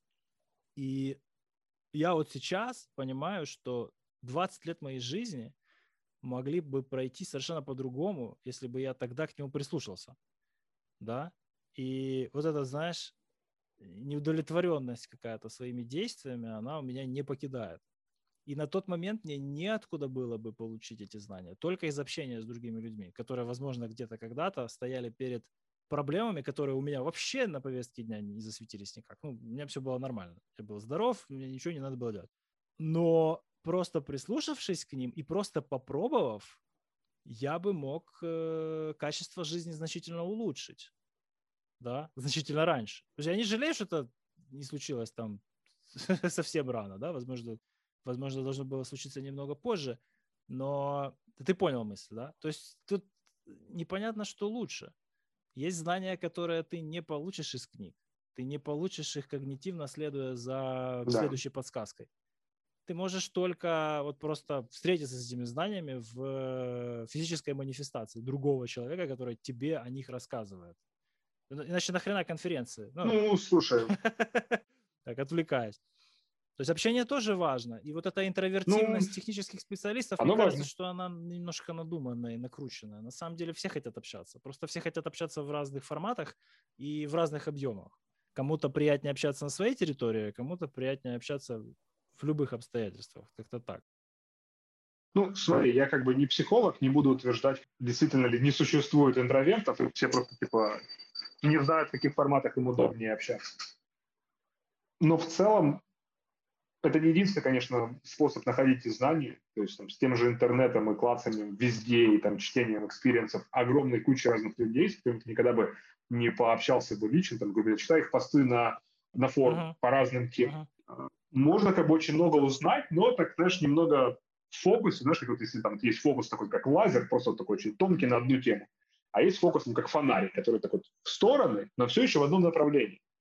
Так вот, как фонарик, ты, грубо говоря, смотришь на то, что тебе попадает в свой фонарик. Uh-huh. И вот здесь люди, конечно, могут быть полезны. То есть ты просто там, не полезешь, например, на форум по медитации и так далее, там, по осознанному, чего угодно, потому что твой фонарик оно не попадает, который твой спектр тем подсвечивает на дереве человеческого познания. А, и вот тут другой человек, вот он может как раз, знаешь, так тебе что-то закинуть удочку, что типа, слушай, вот здесь тоже что-то есть интересно, посмотри сюда. Uh-huh. Вот это, конечно, прикольно. Потому что когда ты как бы сам направляешь свое познание, действительно у тебя ограниченный твой угол обзора. И вот здесь с другими людьми, конечно, прикольно, что можно там пообщаться. Но не факт, что ты, оно тебе может проникнуться. Просто если у тебя там где-то подсветит, знаешь, какой-нибудь листик на дереве познания в какой-то абсолютно темной теме, который просто будет висеть в воздухе абстрактно, ты не видишь, за что ему ухватиться в твоем там, мировоззрении, то оно проявит мимо тебя. Вот, типа, как ты говоришь, с медитацией, там, у чувака, у которого были проблемы, у тебя не было, ты не понял, о чем, зачем, понял через там, 20 uh-huh. лет. Ну, вот тут как бы никогда не знаешь, ты найдешь, где потеряешь, где то подсветится листик, который тебе понятно будет, к чему прикрепить, а где непонятно. То есть, ну, просто идешь по жизни, общаешься, пытаешься сбалансированно общаться. То есть не так, что каждый день только общаюсь, или каждый день только не общаюсь находишь золотую uh-huh. середину, которая там приемлемо тебе легко поддерживать, и при этом которая ну, там, объективно не считается каким-то отшельничеством. Или объективно не считается тем, что ты там, не знаю, не можешь найти время открыть книжку почитать. что ты тусишь. То есть все должно быть комфортно, должно быть там, в рамках здравого смысла. Ну, роль родителя в этой связи очень интересно тогда выглядит. Получается, что родитель тебе этим фонариком проливает свет на какие-то новые вещи, и правильно этим фонариком управляя, он, получается, может тебе достаточно широкий кругозор осветить на старте, а дальше ты уже как-то сам, да, да, да, да, получается, ты уже для себя что-то выбрал, тебя зацепило. Ну, вот, например, даже смотрю, да, семейные тайны, мелкий. Вот то не хочу, то не хочу. Туда отдали, не зашло. Туда отдали, не зашло. Флейта. Схватил флейту, что-то каких-то пару мелодий сыграл, все зацепило, и все. Вот, вот он может пропустить акробатику, он может пропустить там, не знаю, шах... Нет, шахматы не может пропустить. Вот шахматы и флейта. Любой спорт он может пропустить, но занятие музыкой и урок по шахматам он пропустить не может. Особенно там с момента, когда разряд получил, знаешь, там получил четвертый разряд. Короче, ага. все, это же успех. Я выиграл больше, чем проиграл да, во время да. турнира. Вау! Знаешь, и все, все, дальше, дальше уже там колбасня просто. Гордей, может, не пойдем сегодня на шахматы? Не-не-не, ты что? Там тренер сказал, что надо идти, потому что скоро новый турнир. И вот это очень явно видно, что есть предрасположенность, есть генетика, да, то есть есть определенный талант, в ага. контексте которого успех достаточно тривиален, да, то есть надо приложить усилия, но не надо совершать подвиг. И он у тебя дальше там цепляет, и ты, короче, в направлении этого таланта начинаешь практиковаться, там экспертизу себе качать. А есть вещи, в которые вот для того, чтобы хоть даже чуть-чуть, да, вот чуть-чуть буквально, совсем чуть-чуть успеха, там вот ну, такую зазубринку, в которой вот, вот там этот ледоруб, короче, чтобы чтоб вошел, да, и потом уже за, за этот успех mm-hmm. его капитализировать и тут дальше куда-то ползти, трудно. Трудно, вот, вот, вот трудно и капец. Очень трудно себя заставить там и накачать вот, этот вот, вот эту зазубринку. И вот получается, что в таких случаях, ну что, ну что, просто не твое и отвалил? А если там, допустим, я как родитель понимаю, что нужно качать в эту сторону, что музыка ему не поможет сильно в жизни. Ну, конечно, хороший скилл, да, и шахматы. Шахматы тоже. Но, но я знаю, что у меня нет возможности просто, сделать просто это смыслом, потому что... Ну, ну. Не, ну не знаю, может как бы то есть. То есть ты понял, да? Просто какая ну, цель? Ну, ну, это надо очень там, много еще один гроссмейстер. Да, тем более. Хз. Очень ну, много времени, очень ну, большая как бы, конкуренция умных чуваков. Ну, типа, какая цель? Что он зарабатывал? Конкуренция с машинами. Конкуренция с машинами а. приводит к тому, что как бы очень трудно Мне поэтому шахматы стали неинтересно. Да, да, да. Так они и Каспарову стали. Было интересно, интересно. Так понятно почему. Ну, то есть, типа, ты понимаешь, что типа, ты просто в какой-то там, песочнице играешься там с детьми, а большие дяди, всякие там Деблун, точнее, э, Альфа Зиро, вот они как бы по-настоящему играют, и те говорят, вообще никогда, просто физиологически ты никогда не сможешь играть так. Ни один живой человек не может так играть. Ну, типа, вероятность того, что ну, завтра вот человек, который сможет обыграть Альфа Зиро, она типа там уходит в такие Искусственный интеллект пока, подожди, на фоне, на фоне. У нас еще, у нас еще есть тут. Мы к этому еще придем. Я, за, я записываю. Хорошо. Давай, давай перейдем к медиа-контенту, да, то есть вот игры, погоди, погоди. книги, звук, аудио, да, вот, вот что лучше а, заходит? у меня, да, еще одна была мысль, погоди, меня еще одна была мысль по предыдущей теме а. насчет того, роли родителя, ага. потому что, мне кажется, очень важный как бы момент, то, что ты, ну, короче, как, как я это себе, по крайней мере, представляю вообще, дерево человеческого познания. Я его представляю с центром конкретном человеке. То есть для конкретного человека дерево человеческого познания, которое как бы ему там доступно, вот его там, грубо говоря, в центре находится он, и вот там идут как бы от него, от этой позиции, как бы веточки в разные-разные направления. Там, типа, одна там веточка, например, идет там в естественной науке, от нее там открепляется куча-куча всего. А другая идет какую-то психологию, много-много всего. Третья идет в какую-то политику, много-много всего. И так вот, короче, много есть разных, грубо говоря, больших таких вот направлений, в которых можно что-нибудь там узнать. Там где-нибудь есть искусство, да, там, там оно уже подразделяется на кучу всего. И вот кругозор – это вот то, как много веточек у тебя подсвечено изначально, как много они попадают в твой, в твое поле зрения, из-за которой новая информация может вообще зацепиться, и там информацию, с которой ты как-то можешь кросс-референсить с другой с других веточек доступна. То есть, соответственно, например, если вот какой я вижу себя, например, недостаток, что я довольно-таки сфокусирован на всяких там штуках, связанных там, с наукой, бизнес, там, может, какие-то там political sciences, психология, вот все с вот этим вот связано, как бы мне доступно. А есть какой-то еще объем знаний, который, который я не знаю, даже один знаний которого я не знаю. О всяких штуках в искусстве, всяких там штуках, возможно, ну, там, духовных практиках и прочем, пользы которой я не знаю, и я не смогу это передать. Я не смогу вообще подсветить даже там какую-нибудь веточку дерева познания для ребенка, чтобы у него информация, когда он там услышит своего товарища какие-то медитации, у него это как бы, упало на благодатную почву и там оказалось уже посвящено, грубо говоря, дерево познания, uh-huh. что закрепилось. И вот мне кажется, что задача родителя это, наверное, в первую очередь осознать то, в чем ты шаришь, и как ты направить ребенка в эти поля. Типа, если там вообще не шарю в искусстве, отправить его в что-то связанное с искусством. Uh-huh. Потому что я знаю, что ему ничего в этом не дам. Максимум скажу, типа, о, ну смотри, вот drum and bass, вот там, не знаю, обои прикольные можно скачать с интернета. Вот Монолиза. Ну, я грубо говоря, да? Я понял, грубо говоря. Чтобы он каким-то там искусствоведением там позанимался и оброс это знание. Помимо этого, таких же как бы херень может быть еще много. И а, будет отдельная у меня задача узнать, в чем я вообще ни хера не шарю, что я вообще никак не смогу осветить, как-нибудь О чем я вообще ничего не знаю, и даже на уровне это... упомянуть просто. Да, даже на уровне упомянуть. Типа, знаешь, есть пирамида знаний, типа там верхушечка пирамиды, это типа херня, которую я знаю, серединка пирамиды такая здоровая, это херня о незнании, которой я знаю, и огромный-огромный низ этой пирамиды – это херня о незнании которой я не догадываюсь. Вот это вот низ этой пирамиды, штуки о незнании, о которых я даже не догадываюсь, что их можно вообще знать, вот в них надо попытаться разобраться, найти их, уменьшить этот низ пирамиды и направить ребенка туда, где я вообще знаю, что ему ничего дать не смогу. Чтобы он там что-то посмотрел, не понравится, бросил. Ну, а может быть, понравится, а может быть, ему это на будущее даст какой-то запас, и там лет через 20 ничего не услышит, скажет, вот оно там падает, как бы классно, там вижу какое-нибудь там, не знаю, пересечение между этим и этим, вот там, охеренно, буду в этом работать. Сделаю какой-нибудь стартап, улучшу мир, или там, не знаю, Просто ну, пойму что-то, что иначе... Улучшу, улучшу мир такое сейчас немного непонятное заявление. Тут можно его и улучшить, и ухудшить. Оптимизировать не всегда означает улучшить. А возможно для кого-то улучшить, для кого-то... В личном понимании. ухудшить. В субъективном личном понимании.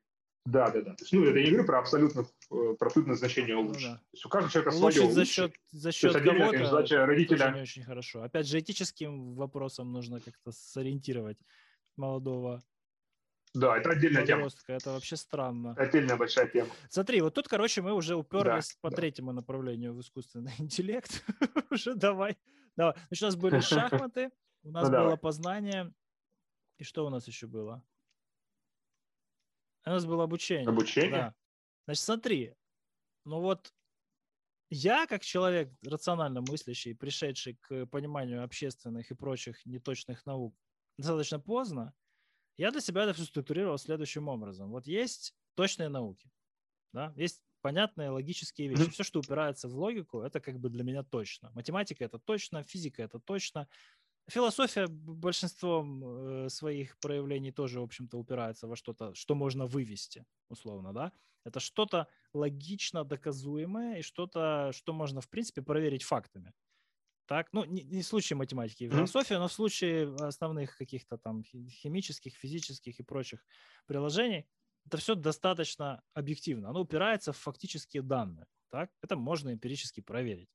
Mm-hmm. Есть там взаимодействие сложных э, эволюционирующих систем, то есть какие-то системы сложные, которые могут сами себя обновлять, они пока за пределами нашего, скажем так, логического познания. Мы можем за ними наблюдать, мы можем делать из этого какие-то какие выводы, там какие-то взаимосвязи искать, там тенденции и прочее, как-то рационализировать, рационализировать нерационализируемое, да, ну, то есть мы понимаем приблизительно, как нейрон работает, но как работают сложные нейронные сети, мы не понимаем. Мы можем использовать наш мозг и сложные нейронные сети, да, но мы mm-hmm. ни хера не понимаем, что там внутри той диплернинг системы происходит. Мы видим результат, нас устраивает, но мы типа не всегда даже напрягаемся для того, чтобы э, вот эти пояснения от системы получить. Да? Ну, основная проблема сейчас Ну. нейронных сетей в чем? Они очень, очень часто выдают нам правильные результаты, но они не будут напрягаться для того, чтобы объяснить, как они к ним пришли. То же самое с нашим мозгом, то же самое в психологии и социальных науках, потому что ну, сложные, большие скопления этих нейронных сетей, действующие в каждой, каждая там со- согласно своим приоритетам, видению и ценностям, это все очень нелегко. Мгм. Это ни хера не математика. Математики ты глаза Не, закрыл, ну, потратил какое-то время, и обладая там каким-то акси- аксиоматическим аппаратом, ты можешь вывести что угодно. Главное, чтобы тебе калорий хватило и времени существования на этой планете.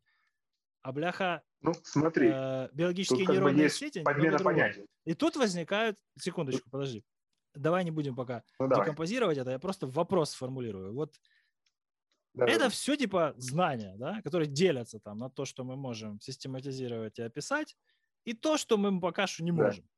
По разным причинам. Да, вот это, собственно, вот это оно все. Есть какое-то обоз- обозримое, и есть что-то там, что мы можем там вообразить, там и проверить, и поэкспериментировать. Тоже, в принципе, астрофизики и космологии касается. Вот мы до хрена что видим, а что там дальше мы не знаем, но мы можем предполагать, что там ничего нету, или что там есть еще до хрена всего, и мультиверс на самом деле пространственно распределенное, не только квантово. Ну, короче.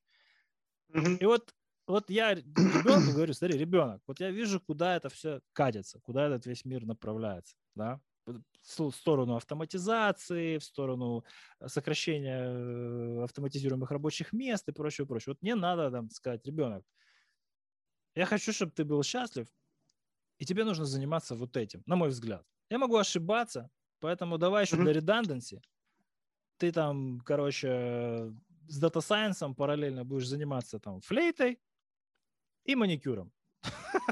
На всякий случай. По- Потому что, возможно, художественные какие-то вещи останутся в, э, в царстве, в царстве живых какое-то время, а там human to human, э, вот эти социальные интерактивности, которые с услугами связаны, их тоже, как бы, наверное, очень не скоро автоматизируют. Поэтому вот, типа, такой у тебя будет бизнес continuity plan, да? Вот как ты думаешь, насколько это вообще нужно с таким париться? Потому что оно естественным путем само разовьется, и там, может, его вообще не надо будет работать, да? Потому что экономика придет к виду, что, ну, будет у нас leisure класс и, типа, и насрать. Ну, сидишь, занимаешься, занимаешься чем хочешь, потому что роботы за тебя работают.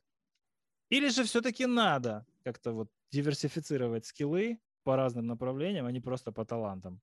Ну, просто на всякий. Да? Потому что технологии, возможно, тоже не вечны, может, какие-то катаклизмы случатся. Вот тут у меня постоянно внутри согласия с собой нет. Решил вынести на обсуждение с умным человеком. Может, ты мне что-то подскажешь. Потому что я рационализировать и прийти к какому-то единому мнению пока не могу в внутреннем диалоге. Ну, я тебе могу только, если ты меня считаешь умным человеком, твое эго немножко поднять. У меня один в один те же мысли. То же самое, что вещи, которые с человеческим тачем связаны, их хер автоматизируют там ближайшие 50-70 лет. Плюс Data Science, этот искусственный интеллект, он сам еще будет расти, вероятно, несколько десятилетий. Если мой сын вот уже как бы живет, то есть лет через 20 уже будет работать, или там заканчивать университет и будет вступать в, раб- в workforce. И, соответственно, он хотя бы там пару-тройку десятилетий должен как бы застать того, где люди все еще будут покращивать все эти алгоритмы, автоматизации и так далее. То есть план точно такой же. Это фишки, связанные с data science и машин-лернингом, плюс фишки, связанные с человеческими коммуникациями, взаимодействиями, которые хер автоматизируешь. Да, один в один. Других вариантов как бы я не вижу. Если у него, ну, как бы там будет очень классный талант к мат- математике и там машин-лернингу, ну, как бы, значит, это направление будет там пре- пре- преобладать и как бы в основном по нему пойдет. Если нет, ну, тогда как бы какое-нибудь там а, ведение переговоров, международные отношения, не знаю, что угодно, менеджмент, управление и так далее. Все Ну, будет. Тебе не кажется, будет что, нужно. допустим, математика, да, и, и прочие точные науки, которые, в общем-то, неплохо автоматизируются по-хорошему, там, субто креатива, наверное, не надо, Мгм. надо просто все, все pathways, да, просчитать, ну, как в шахматах. В момент достижения общего искусственного интеллекта вообще все это станет неактуально. Как только появятся, ну, допустим, достаточно этичные машины, которые смогут там с нами делиться своим дальнейшим развитием и его плодами, то нам об этом всем думать не нужно будет. Ну, не, не нужно уметь умножать Да. четырехзначные числа. Уже очень давно. Мы и так это не очень Да, хорошо делали есть. в уме, То есть, но мы теперь вообще не умеем, разучили Да. практически все. а, да, то есть это правда. А Вопрос лишь в том, когда это будет. То есть если это будет завтра, то понятно, что можно не напрягаться в математике. Если это будет через 50 лет, тогда нужно напрягаться. Если это будет через 25, тогда вероятно, там, типа, более вероятно, что будет через 25, но как бы там понятно, что разброс вероятности Мгм, есть мгм, по другим мгм. а, возможным исходам. Тогда вероятно, что стоит просто делать больше упор на вещи, там, связанные с э, коммуникацией. Human human to human. Мгм. А, Human to human, да. То есть ну, мой, мой текущий анализ это то, что несколько десятилетий нас еще ждет а, постепенная итеративная автоматизация и вот этот резкий квантовый скачок, грубо говоря, когда машина научится сама изучать мир, это будет очень быстро, unsupervised, и типа сама себя будет уже и улучшать, и изучать мир, и сама себя улучшать, э, и так далее, ну, это несколько десятилетий еще как минимум. Так что и то, Ты то. не видишь в этом Нужно быть. угрозы? Нет, я даже наоборот. Скорее вижу в этом наше какое-то, наверное, эволюционное предназначение.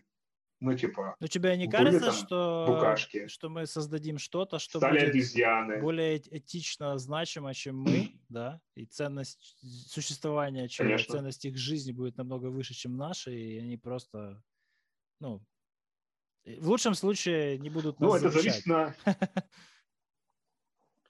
Это зависит от уровня абстракции, на котором ты вообще смотришь на Вселенную.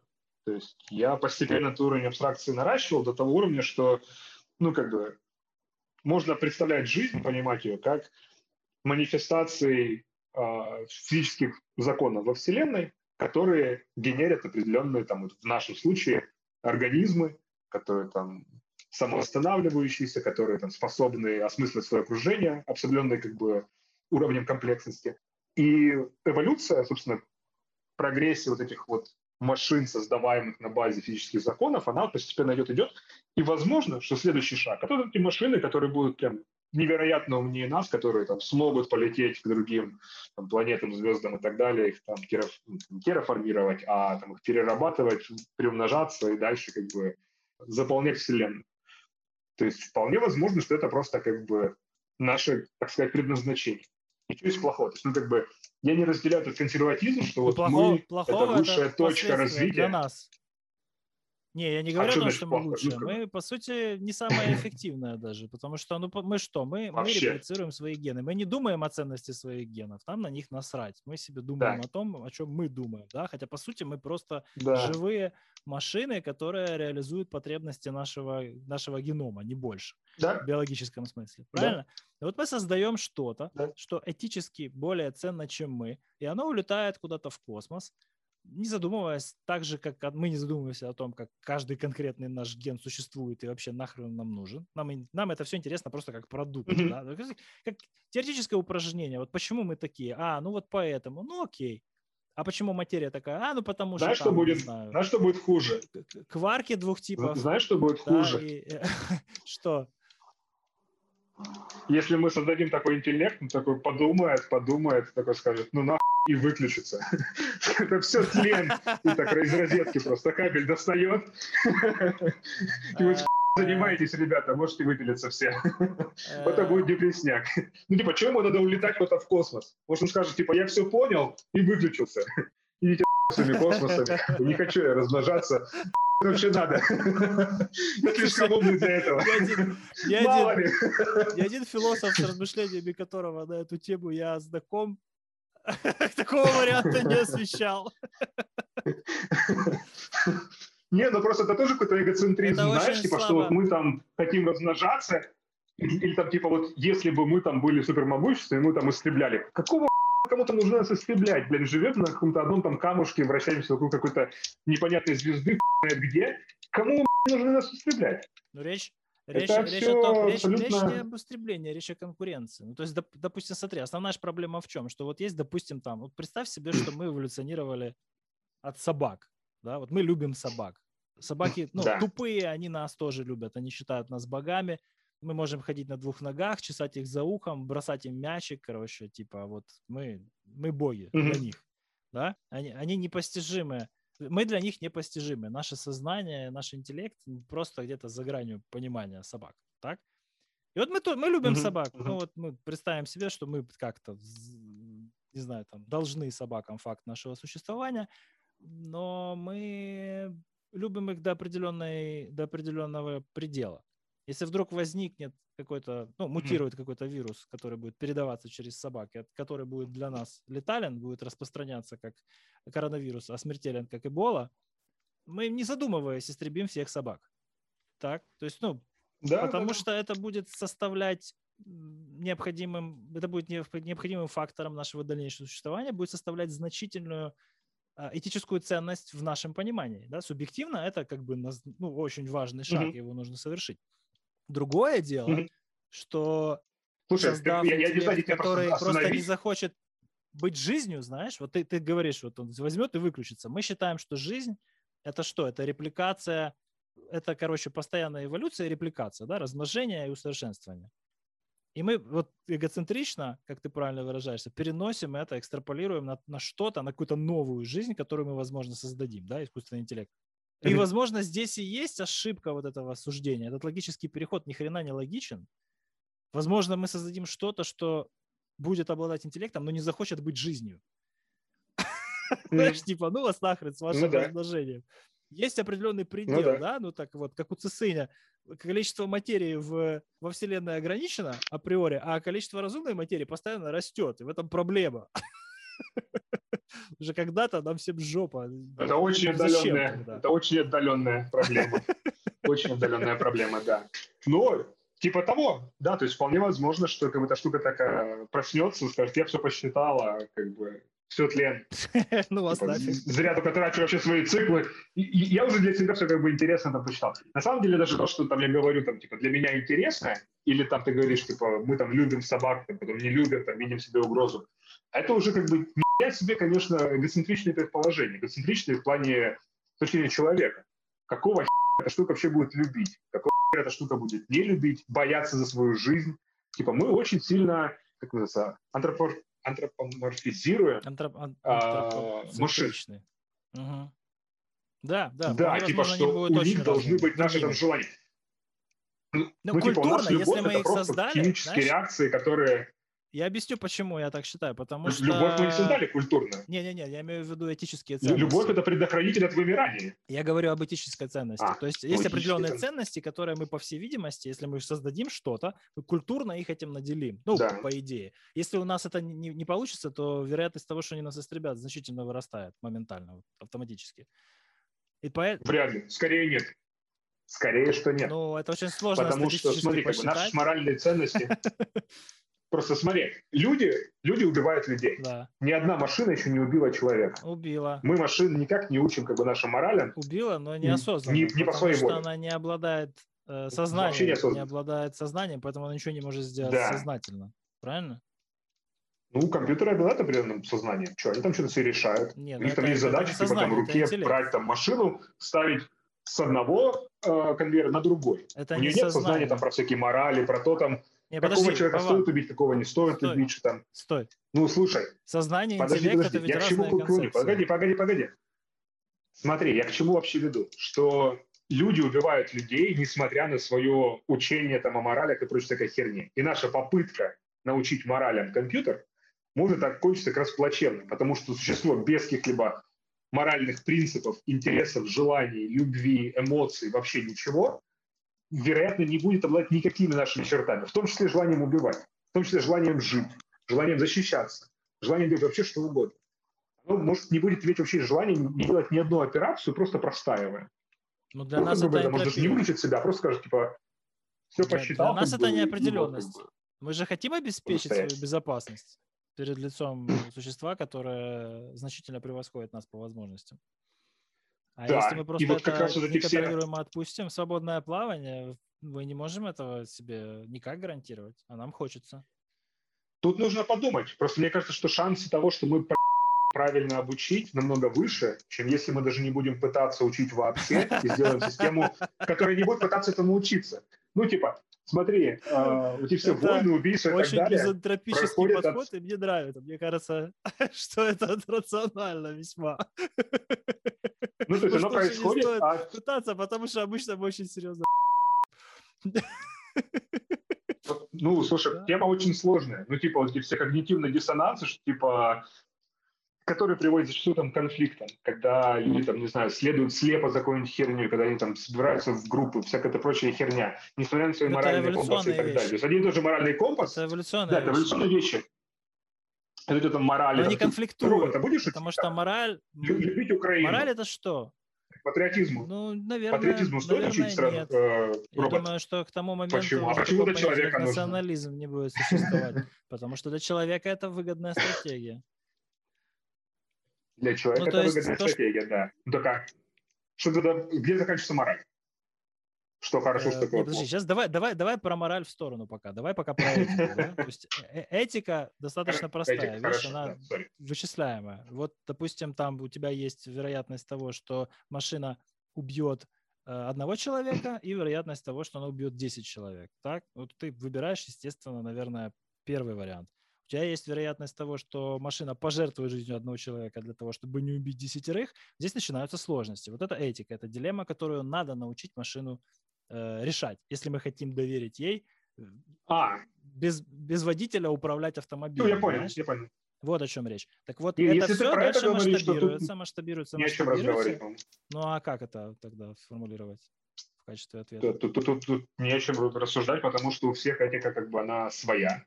Э, Даже отдельно у отдельных людей, ну, то есть ты, если посмотришь на айтишный эксперимент, результаты по странам, то увидишь, что, грубо говоря, в разных странах культура определяет направление, этот вектор этики.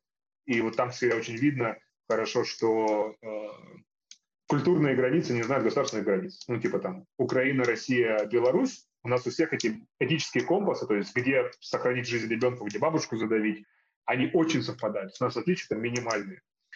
В Азии отличия разброс больший, но они тоже похожи все. Они, все азиаты, предпочитают сохранить жизнь старику, но убить ребенка. Типа, я спрашивал азиатов, типа, какой? Они говорят, а знаешь, ну, типа, старик отдал там за время своей жизни кучу сил для того, чтобы мы тут жили, а ребенок еще не сделал, поэтому ребенок пускай дохнет под колесами машины, а старик пускай живет. Для нас разрывает мозг, типа, в смысле? Ну, это очень А них это как бы иррационально, чисто с точки зрения Соответственно- распространения тех же генов, да, то есть если мы биологические машины, призванные реплицировать наш генофон, то это абсолютно неправильно. Да. Ну, то есть по Докинзу это а чего ты просто взял, что мы должны эти- этически... А что ты взял, что мы должны этически именно эту норму поддерживать? Ну, типа, подожди, хорошо, должны реплицировать свои гены, ты там идешь, ловишь баб на улице, их насилуешь, чтобы они там рожали от тебя детей. Ну, типа, с точки зрения этой биологической цели, это дохера как бы правильно, но совершенно неэтично. Стоит ли тогда этику подогнать под интересы там, своего биологического распространения? Наверное, нет. Я просто говорю тебе, как бы том, каждая нация решает для себя биологически сама.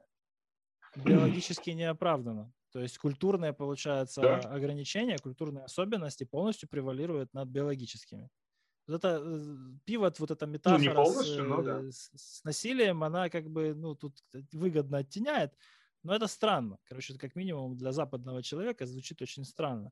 Ну так а ты говоришь, что тут вообще вопрос не стоит. А машину чему мы должны научить? То есть китаец должен научить машину своим этическим нормам, По-разному. а Да. американец своим. Но есть же вещи, которые измеряемые, есть объективные вещи. То есть есть этические константы, которые вот, ну, определены для того, чтобы вот, буквально не приумножать количество неоправданного страдания во Вселенной. Вот просто делать так, чтобы его О. было меньше или хотя бы не становилось А больше. что, же- а что такое страдание? Ну, типа, а страдание пяти собак это важнее, чем страдание одного человека? Или, или более важно? Менее или Конечно, более? конечно же, конечно же, менее важно, просто потому что у человека способность Почему? страдать более развита. А пятеро у них С чего ты менее собаку, как развито. ей больно. Это Ну, философский это очень больно, это не машина придумал. проезжает. Больно, больно, но, но не Слушай. запомнится. Проблема человека, дай, дай закончить, проблема человеческого страдания заключается в том, что он его переживает раз за разом, множество раз после того, как он его уже один раз пережил. С собакой все значительно проще. Я надеюсь, это отвечает на твой вопрос.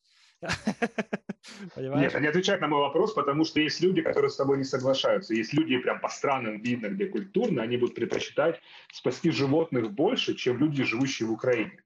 И это означает, что действительно машины должны соответствовать рамкам тех культур, в рамках которых они будут, собственно, оперировать. Если эта машина ездит по украинским дорогам, она должна соответствовать ожиданиям, которые украинцы накладывают на водителей, э, на, на автомобили на своих улицах. Это Если очень по Японии, странное и сомнительное там, утверждение. Ты японский. понимаешь, что таким образом мы создадим машины, которые будут воевать с друг другом? Правильно? А вот здесь мы уже выходим в мораль от этики. Нет, смотри, это уже вот будем... как бы разница этики и морали. Нет, смотри, если мы будем вкладывать в них каждый свои этические нормы, не придем к какому-то консенсусу и признаем, что его нет, ну, то есть, допустим, давай отвлечемся от философии и скажем, что все, типа, этики как вычисляемой концепции не существует. То есть она везде везде разная, да, то есть вот этический релятивизм это типа да. реальность, и вот надо с этим смириться. Я с этим не согласен, но допустим. То есть получается, что мы каждый создаст... Смотри, я тоже не согласен. В силу своих, в силу своих э, научно-технических способностей каждый создаст свою этичную, осознанную машину, и они вступят в конфликт. Угу. Да, ну, вполне возможно. Смотри, я не говорю, что я с этим согласен. Это констатация факта. То есть я, я не согласен там с тем, как не, не, даже не говорим о фактах. Я не будем говорить о фактах, потому что если мы говорим ну, о фактах, смотри. то мы можем сейчас спуститься до того, что в Средневековье были другие Подожди, факты. давай будем говорить. Давай Подожди, говорить. Дай я договорю. Дай я договорю. Черт, давай, давай, давай. будем говорить, и для этого нужно договаривать Фишка в том, что есть вещи, с которыми там согласны, которые мы считаем более оптимальными, и есть вещи, которые мы признаем как, там, грубо говоря, такие, которые будут происходить. Надо разделять то, о чем мы говорим. Если ты спрашиваешь меня, как я считаю будет лучше в рамках человечества с точки зрения моих ценностей, то я буду тоже выбирать, чтобы дети выживали, чтобы там хоть 100 собак было задавлено машиной, чтобы там один человек выжил. Но я при этом признаю, что другие культуры будут иметь на это другие взгляды, и с этим ничего не поделаешь. И будущее будет таковым, каковым оно будет под управлением этих культур, а не под управлением моих желаний, моих взглядов того, что правильно, что неправильно. И даже, может быть, есть математически правильная концепция того, как все надо делать, есть математически там более выгодная экономическая теория, которая дает там большие блага. Но люди, потому что они, сука, тупые мешки кожаные, будут смотреть в своих странах все по-разному. Ну, ну так и происходит. Ну как это falsifiable? Поговори с любыми коммунистами. Ну какого Любой коммунист, о чем он думает? Да лучше ну, типа, чем? Коммунистические Спроси, страны, чем? о чем они думают? Ну, типа, они а, хотят, они ставят то есть коммунистических стран. Ну, слушай. Есть везде какой-то а... баланс. Везде какой-то ну, баланс. И там, где он больше в сторону коммунизма, ну, она меньше в сторону коммунизма. Это там авторитарный социализм. Плюс-минус. И то, ну, причем да. такой, как бы... Не, не, не Корея же. Китайская экономика. Китайская экономика, да. Вот Северная Корея, да там, в Венесуэле какие-то зачатки есть, а, в Кубе. Короче, везде ты видишь, что у них есть одни цели, они это пробуют, становятся на грабли. Давай люди люди это через некоторое время смотрят. У нас как бы вот, ну, а мы не вступим на грабли. И на грабли. И вот каждый следующий смотрит, блядь, сука, куча набитых лбов и говорит, а вот я не наступлю, и наступаю. А почему? Ну, типа. Вован, а почему? Смотри, почему? Потому что были люди, которые развили эти эти учения, скажем так, да, вот они философские да. взяли и взяли, обдумали, обдумали это. Был какой-то Ницше, который придумал там да. Берменшин, короче, вдохновил там целое поколение философов, которые взяли, потом рационализировали нацизм. Но был какой-то, не знаю, Маркс, который тоже что-то там придумал, потом возникли чуваки, которые не просто думали, а начали действовать, и понеслось, да, и вот постоянно вот эти все авторитарные социальные экспериментаторы, они по сути реализуют то, о чем там поколение назад какой-то умник рассуждал, писал, творил, да? А потом да. его идеализируют, потому да, что он да, совсем да. не это имел в виду, конечно, да? То есть вот но это психологический феномен. Это, это, это, чисто это, психологический это феномен, феномен, с которым сложно спорить, он существует. Тут я вообще не трогаю. Я понял твою мысль, да? То есть вот да. мы наблюдаем, оно существует. Но да, да, да. речь же не об этом. Вот давай представим себе, что вопрос сформулирован иначе. Давай просто не просто представим, давай переформулируем. Вот если бы у тебя, да, да, был такой рычаг давления, как у Ницше и Маркса, вот как бы ты спроектировал развитие искусственного интеллекта? Вот я максимально упрощу. Вот, вот если бы ты делал, как бы ты сделал? Как ты считаешь правильно? Я понимаю, что вот ты считаешь так правильно, а те считают так правильно, но у них ядерное оружие, поэтому их правильно, скорее всего, в целом геополитически будет очень серьезно э, в неравновесии с тем, что ты скажешь. Но Да. Но вопрос персональный. Ты про этику все еще спрашиваешь, да? Ну, наверное, это можно Ты все списать спрашиваешь про этику. Ну, я, собственно, по-моему, на это уже ответил. То есть просто как бы мой взгляд, он совпадает, грубо говоря, с тем, что я описывал. Мгм, Того, что надо пытаться минимизировать страдания. мгм. А, несмотря на то, что есть как бы очень разные взгляды вообще на то, что такое страдание, что такое минимизировать. И как бы есть же какая-то математика, которая показывает, что вообще невозможно. Я пока ее не курил, хз, поэтому, может быть, как-нибудь раскурю, там, в следующей серии интервью скажу, что все не так, всё, давай сначала. Не, Но ну, пока что, да, мне кажется, что я бы следовал этой эволюционной идее, что надо как Ага. бы, да, пытаться делать все то, что повышает шансы нашего вида на там, выживание, все, что поддержит наш вид. То есть, грубо говоря, спасать детей, а не спасать. Подожди, чем меня Маргарита прервала? А, на чем-то на меня На прервала. том, что бабушек, Да. бабы, бабушек, наверное, надо придется при- принести в жертву. Да, ну не только бабушек. То есть, в принципе, я об этом задумался еще с детства. Вот как я бы, будучи там, в режиме Бога, направил бы там человечество Мгм. по каким типа путям. Как бы я там сделал так, Мгм. чтобы эти юниты, которые там вот ходят по этой земельке, чтобы они там более эффективно развивались, плодились и, грубо говоря, там выживали. То есть а- а-ля, как вот если бы я там с позиции Бога играл бы в игру под названием «Жизнь», где мне нужно там максимально много а, расселиться, захватить, там, не знаю, планет, уменьшить количество потерь своих, в общем, об этом всем разрезе. И, ну, как бы там теории поведения совершенно другие. То есть там никаких бы стран разных бы не было. Потому что мне, с точки зрения Бога, абсолютно похер на ваши там всякие эти культуры, ваши эти языки, ваше это все. Идите нахер, как бы, разговаривайте на одном языке, имейте всю одну культуру, все там на заводах то, что нужно, и как бы ваши интересы императора грубо говоря. Но это же абсолютно нереальная модель, Приходим которую не натянешь так, на она глобус. реально вполне. Она вполне себе реальна в некоторых сценариях. Ну, то есть, если мы все-таки хотим выживать, то есть ну, вполне конкретные обстоятельства, которые нас могут привести к такому исходу. Ну, правда, они очень слабо вероятны, правда. Ну, то такое. Смотри, а, то есть ты, ты вообще веришь, давай не так, веришь такое себе слово, Э, как ты думаешь, есть Аминь. вообще вот, раз мы заговорили об этом всем, э, предел есть у нашего познания? Ну, то есть, Что такое предел познания?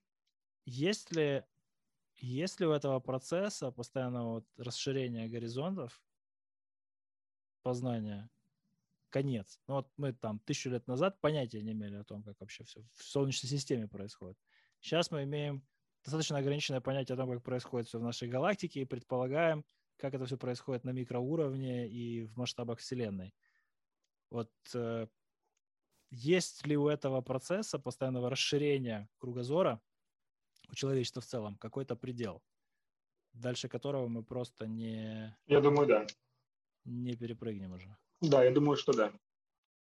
Я думаю, что да, исходя из того, что есть...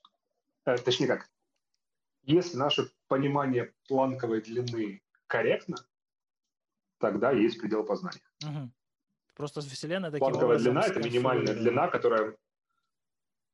Да, ну, то есть, то есть квантовая длина, ты в курсе, да, Мгм. что такое? Э, планковая длина, точнее. Мгм. Это ми- минимальная неделимая длина, которая может быть, и, соответственно, минимальное количество времени, которое может быть во Вселенной, это время, за которое свет проходит одну планковую длину. Называется планковое время. То есть, грубо говоря, в нашей Вселенной есть количество FPS, при котором она ранится, Мгм. и иногда как бы дискретно, если наше понимание о планковой длине корректно. И, соответственно, все, что в ней происходит, должно вкладываться в эти э, планковые длины, и, соответственно, должно быть теоретически познаваемо и при этом конечно Мгм. вероятно, потому что как бы количество разных м, эффектов и явлений, которые могут вложиться в э, вот эту дискретную величину пространства, оно должно быть тоже как бы ограничено. Уже комби- комбинаторно где-то ограничено сверху. Да. А вот это Да. ограничение, оно до нашего заселения хотя бы пределов галактики или после? А хер знает. Как ты думаешь? мы- Межзвездная раса Зависит от того, как мы скоро будем расселяться. Мало ли, может, мы никогда Это не понятно, но ведь скорость нашего расселения, она как раз зависит от э, вероятности того, познаем ли мы науку и Вселенную достаточно, чтобы научиться куда-то путешествовать за пределы. Слушай, ну, может, может, мы вообще не будем никуда расселяться, может, сейчас э, родим вот этот искусственный интеллект, он нам нарисует матрицу, причем каждому свою, в которой там каждый будет кем захочет, там, не знаю, волшебником кто-нибудь там станет, еще не знаю, там, и- единорогом будет бегать по радуге, кто-нибудь там будет иметь гарем в триллион девиц, все девственницы и так далее. Тебе известен Короче, каждому этот- по его желанию. тебе- ты И мы знаешь, никуда что вообще да не да? полетим. Это Я знаю, я знаю, да. Но фильтр там, он более фаталистичном плане. Да, да. Ну, Но он- смысле, он в более фаталистичном дня, да? Это не судный день, это наоборот, типа, люди такие, мол, нахер нам вот это все летать, там, выбираться из этого гравитационного котла, просто я подключусь к матрице и буду... Мне будет очень круто. Это называется Великий фильтр, он про дня, другое. потому что она, по сути, на три, на три разных варианта историю э, любой цивилизации разумной раскладывает. То есть либо ты вымираешь, либо ты начинаешь строить симуляции прошлого, либо ты уже живешь в симуляции. Насколько я а, а понимаю, симуляции статистически а, ну, если цивилизация не вымирает, достигает определенного уровня развития, то статистически с большой вероятностью начинает строить симуляции своего прошлого.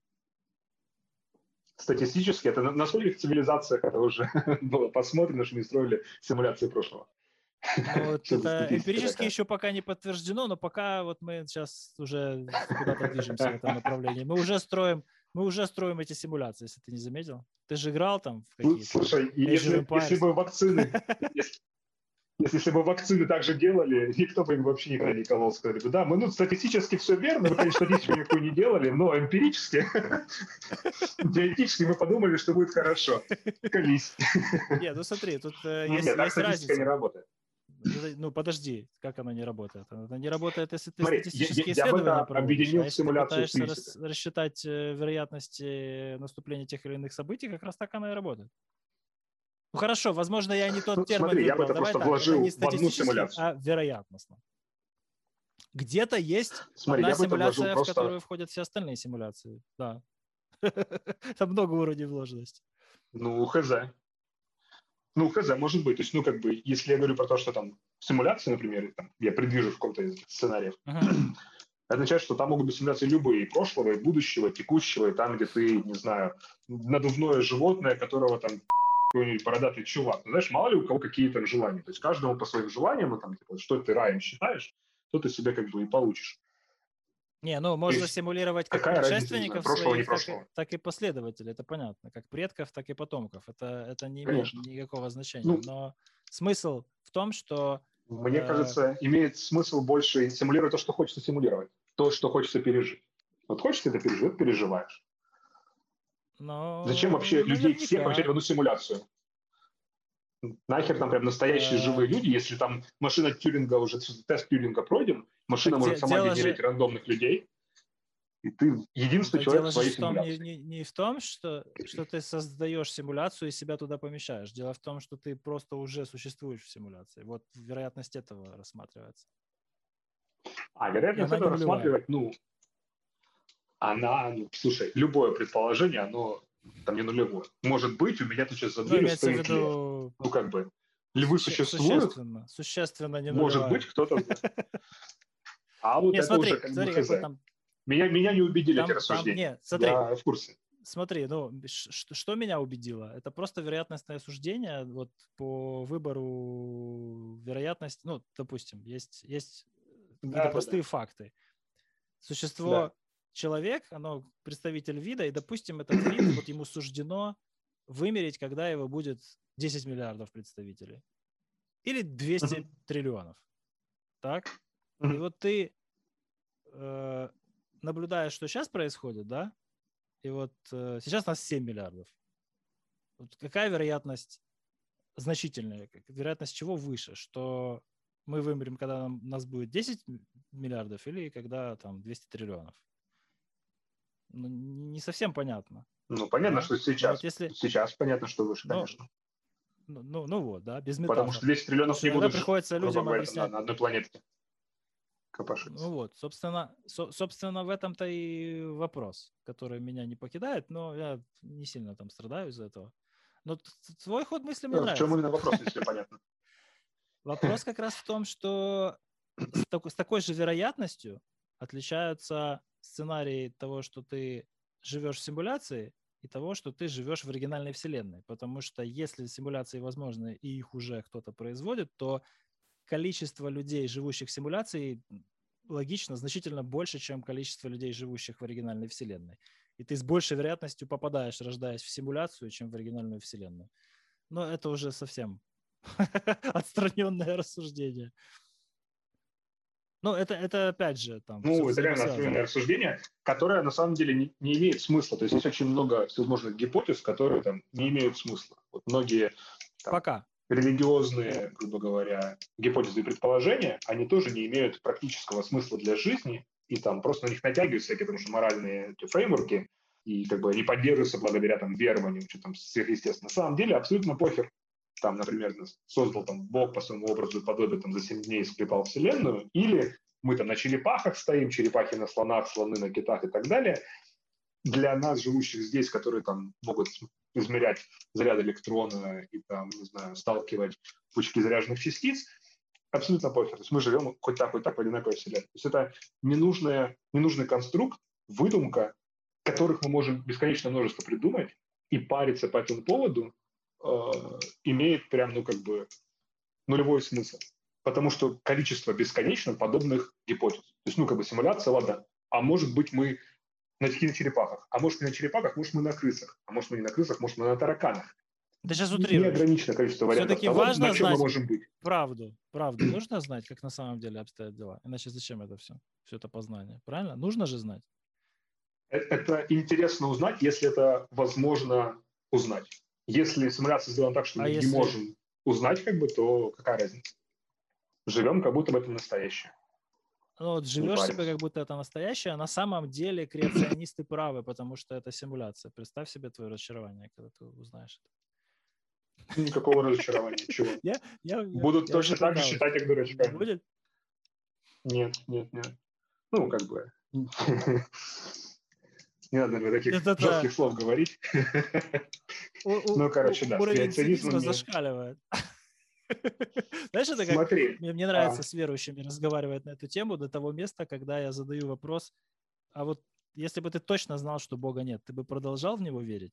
В этот момент они подвисают, и у нас дальше разговор не продолжается. Вот приблизительно то же самое, только если относиться к э, Вселенной со скепсисом, то получается ты приходишь вот к такому выводу, который ты сейчас описал. На самом деле пофиг. к которым... А, что, что пофиг? Ну, с практической точки зрения, да. Ну, типа, ни на что не влияет, ничего с этим не можем поделать, не можем это проверить. То есть это чайник Рассела. Ну, да. Ну, что, Но это допустим, если у нас есть предположение, что там может быть чайник Рассела, Но то что? все-таки хочется. Чего-то хочется, знаешь. Это рационально, если мыслить, то да, чайник Рассела есть, нету, пофиг. А хочется ли, да? Вот есть у тебя что-то там где-то внутри, какой-то стимул узнать? Чтоб что, чтобы был Бог или чтобы мы были в симуляции? Нет, где? вообще, как, в, чем, в, чем, в, чем, в чем правдивая версия? То есть это симуляция, это оригинальная вселенная. А, ну, конечно, хотелось бы. Создали и разместили на черепахах. Не, ну, конечно, хотелось бы. То есть, если есть возможность это проверить, если есть там возможность вылететь из Вселенной и посмотреть на эту черепаху, на которой мы стоим, ну, как бы, охеренно, Да, давайте да. это сделаем, давайте посмотрим. А, ну, а если бы, нет? В этот то нет. любопытство А. есть. Ну, а если Так, нет, я то нет, просто то тебя будем как бы постепенно- расширять свои Постепенно грани познания. приближаю к последнему вопросу, да? То есть, ну, вот если бы у тебя была возможность задать вопрос машине, которая знает ответ, правильный, правильный ответ на любой вопрос, но может ответить тебе только на один. Что бы ты у нее спросил? Какой самый важный вопрос? Не, почему важный? Может быть, он не важный, но ты бы вопрос спросил его. Это мой вопрос к машине. Какой самый важный вопрос? Какой самый важный вопрос? Да. Ну подожди. Пускай Машина отвечает. должна ответить ответ. Потому что я не знаю. а не сформулировать вопрос. Я тебя понял. Ответ на этот вопрос будет вопрос. То есть, по крайней мере, ну, если это мой единственный шанс, я хотя бы буду знать, к чему стоит там, стремиться, к ответу на какой вопрос стоит стремиться, и там, наверное, из вопроса будет уже понятно плюс-минус почему. Типа, хорошо заданный вопрос – это уже там, половина ответа. Да? А, ну вот, потому что я не знаю, что такое спросить, что прям вот супер-турбо важное нужно знать сейчас. И там, что там, черепахи, не черепахи, да Вдруг черепаха, ну и что, дальше живем. И, там, просыпаешь в следующий день, тебе там на работу идти. Звонок с клиентом. В смысле? Что там, узнал, что на черепахах ты выпилился, там, не знаю. Типа я, я пожил Симуляция. Все, короче, так, эта симуляция меня не устраивает. Эта симуляция сломалась. Пожалуйста, ну загрузите. Это Или ты там просто очень-очень сильно дрочишь на симуляцию, ты такой спрашиваешь, что симуляция, говорят, нет. И такой, ну, окей, и хули. Почему нет, я так хотел. Короче, это тебя нормально характеризует. То есть э, это можно решить только на метауровне, задав вопрос о том, какой самый интересный вопрос. Важный, важный. Важно, наверное, самый да. интересный. И потом, может быть, ну, ну да, самое важное. И все потом, потом жизнь положить на то, чтобы его решить. Ну, что жить положить? Значит, вот это как бы самый большой вопрос, всем сказать, чтобы все такие, типа, окей, будем чесать репу, может, там через миллион лет узнаем все. ответ на него. Может, не узнаем. То есть да. все философы Хотя бы человечества... Ага, вот оказывается, самый важный вопрос вот этот. Ага, так, теперь давайте проанализируем, почему. И на 2000 лет ушли в дзен решать. Почему же? Потому что шанс был всего один. Задать вопрос можно было всего раз. Теперь давайте разберемся, почему 42. Давайте разберемся, почему а... Боба решил задать этот вопрос, почему не какой-то другой и так далее. Ну, мета-мета-анализ. А может быть, от... а может ответ зависит от того, кто задает вопрос. Хм. Слушай, а прикинь, ну, надо было тебе... просто чуть поумнее. Какой самый важный вопрос во Вселенной? Не для меня, а вообще, в общем.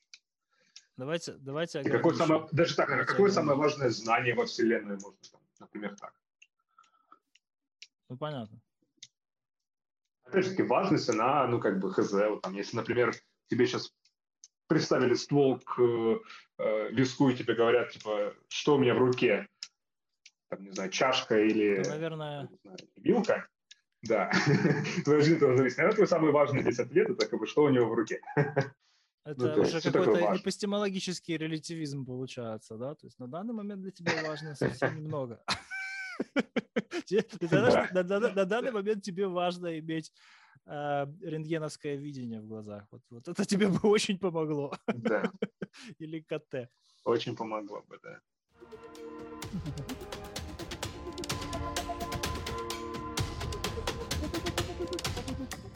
Дякую, що слухаєте No Name Special.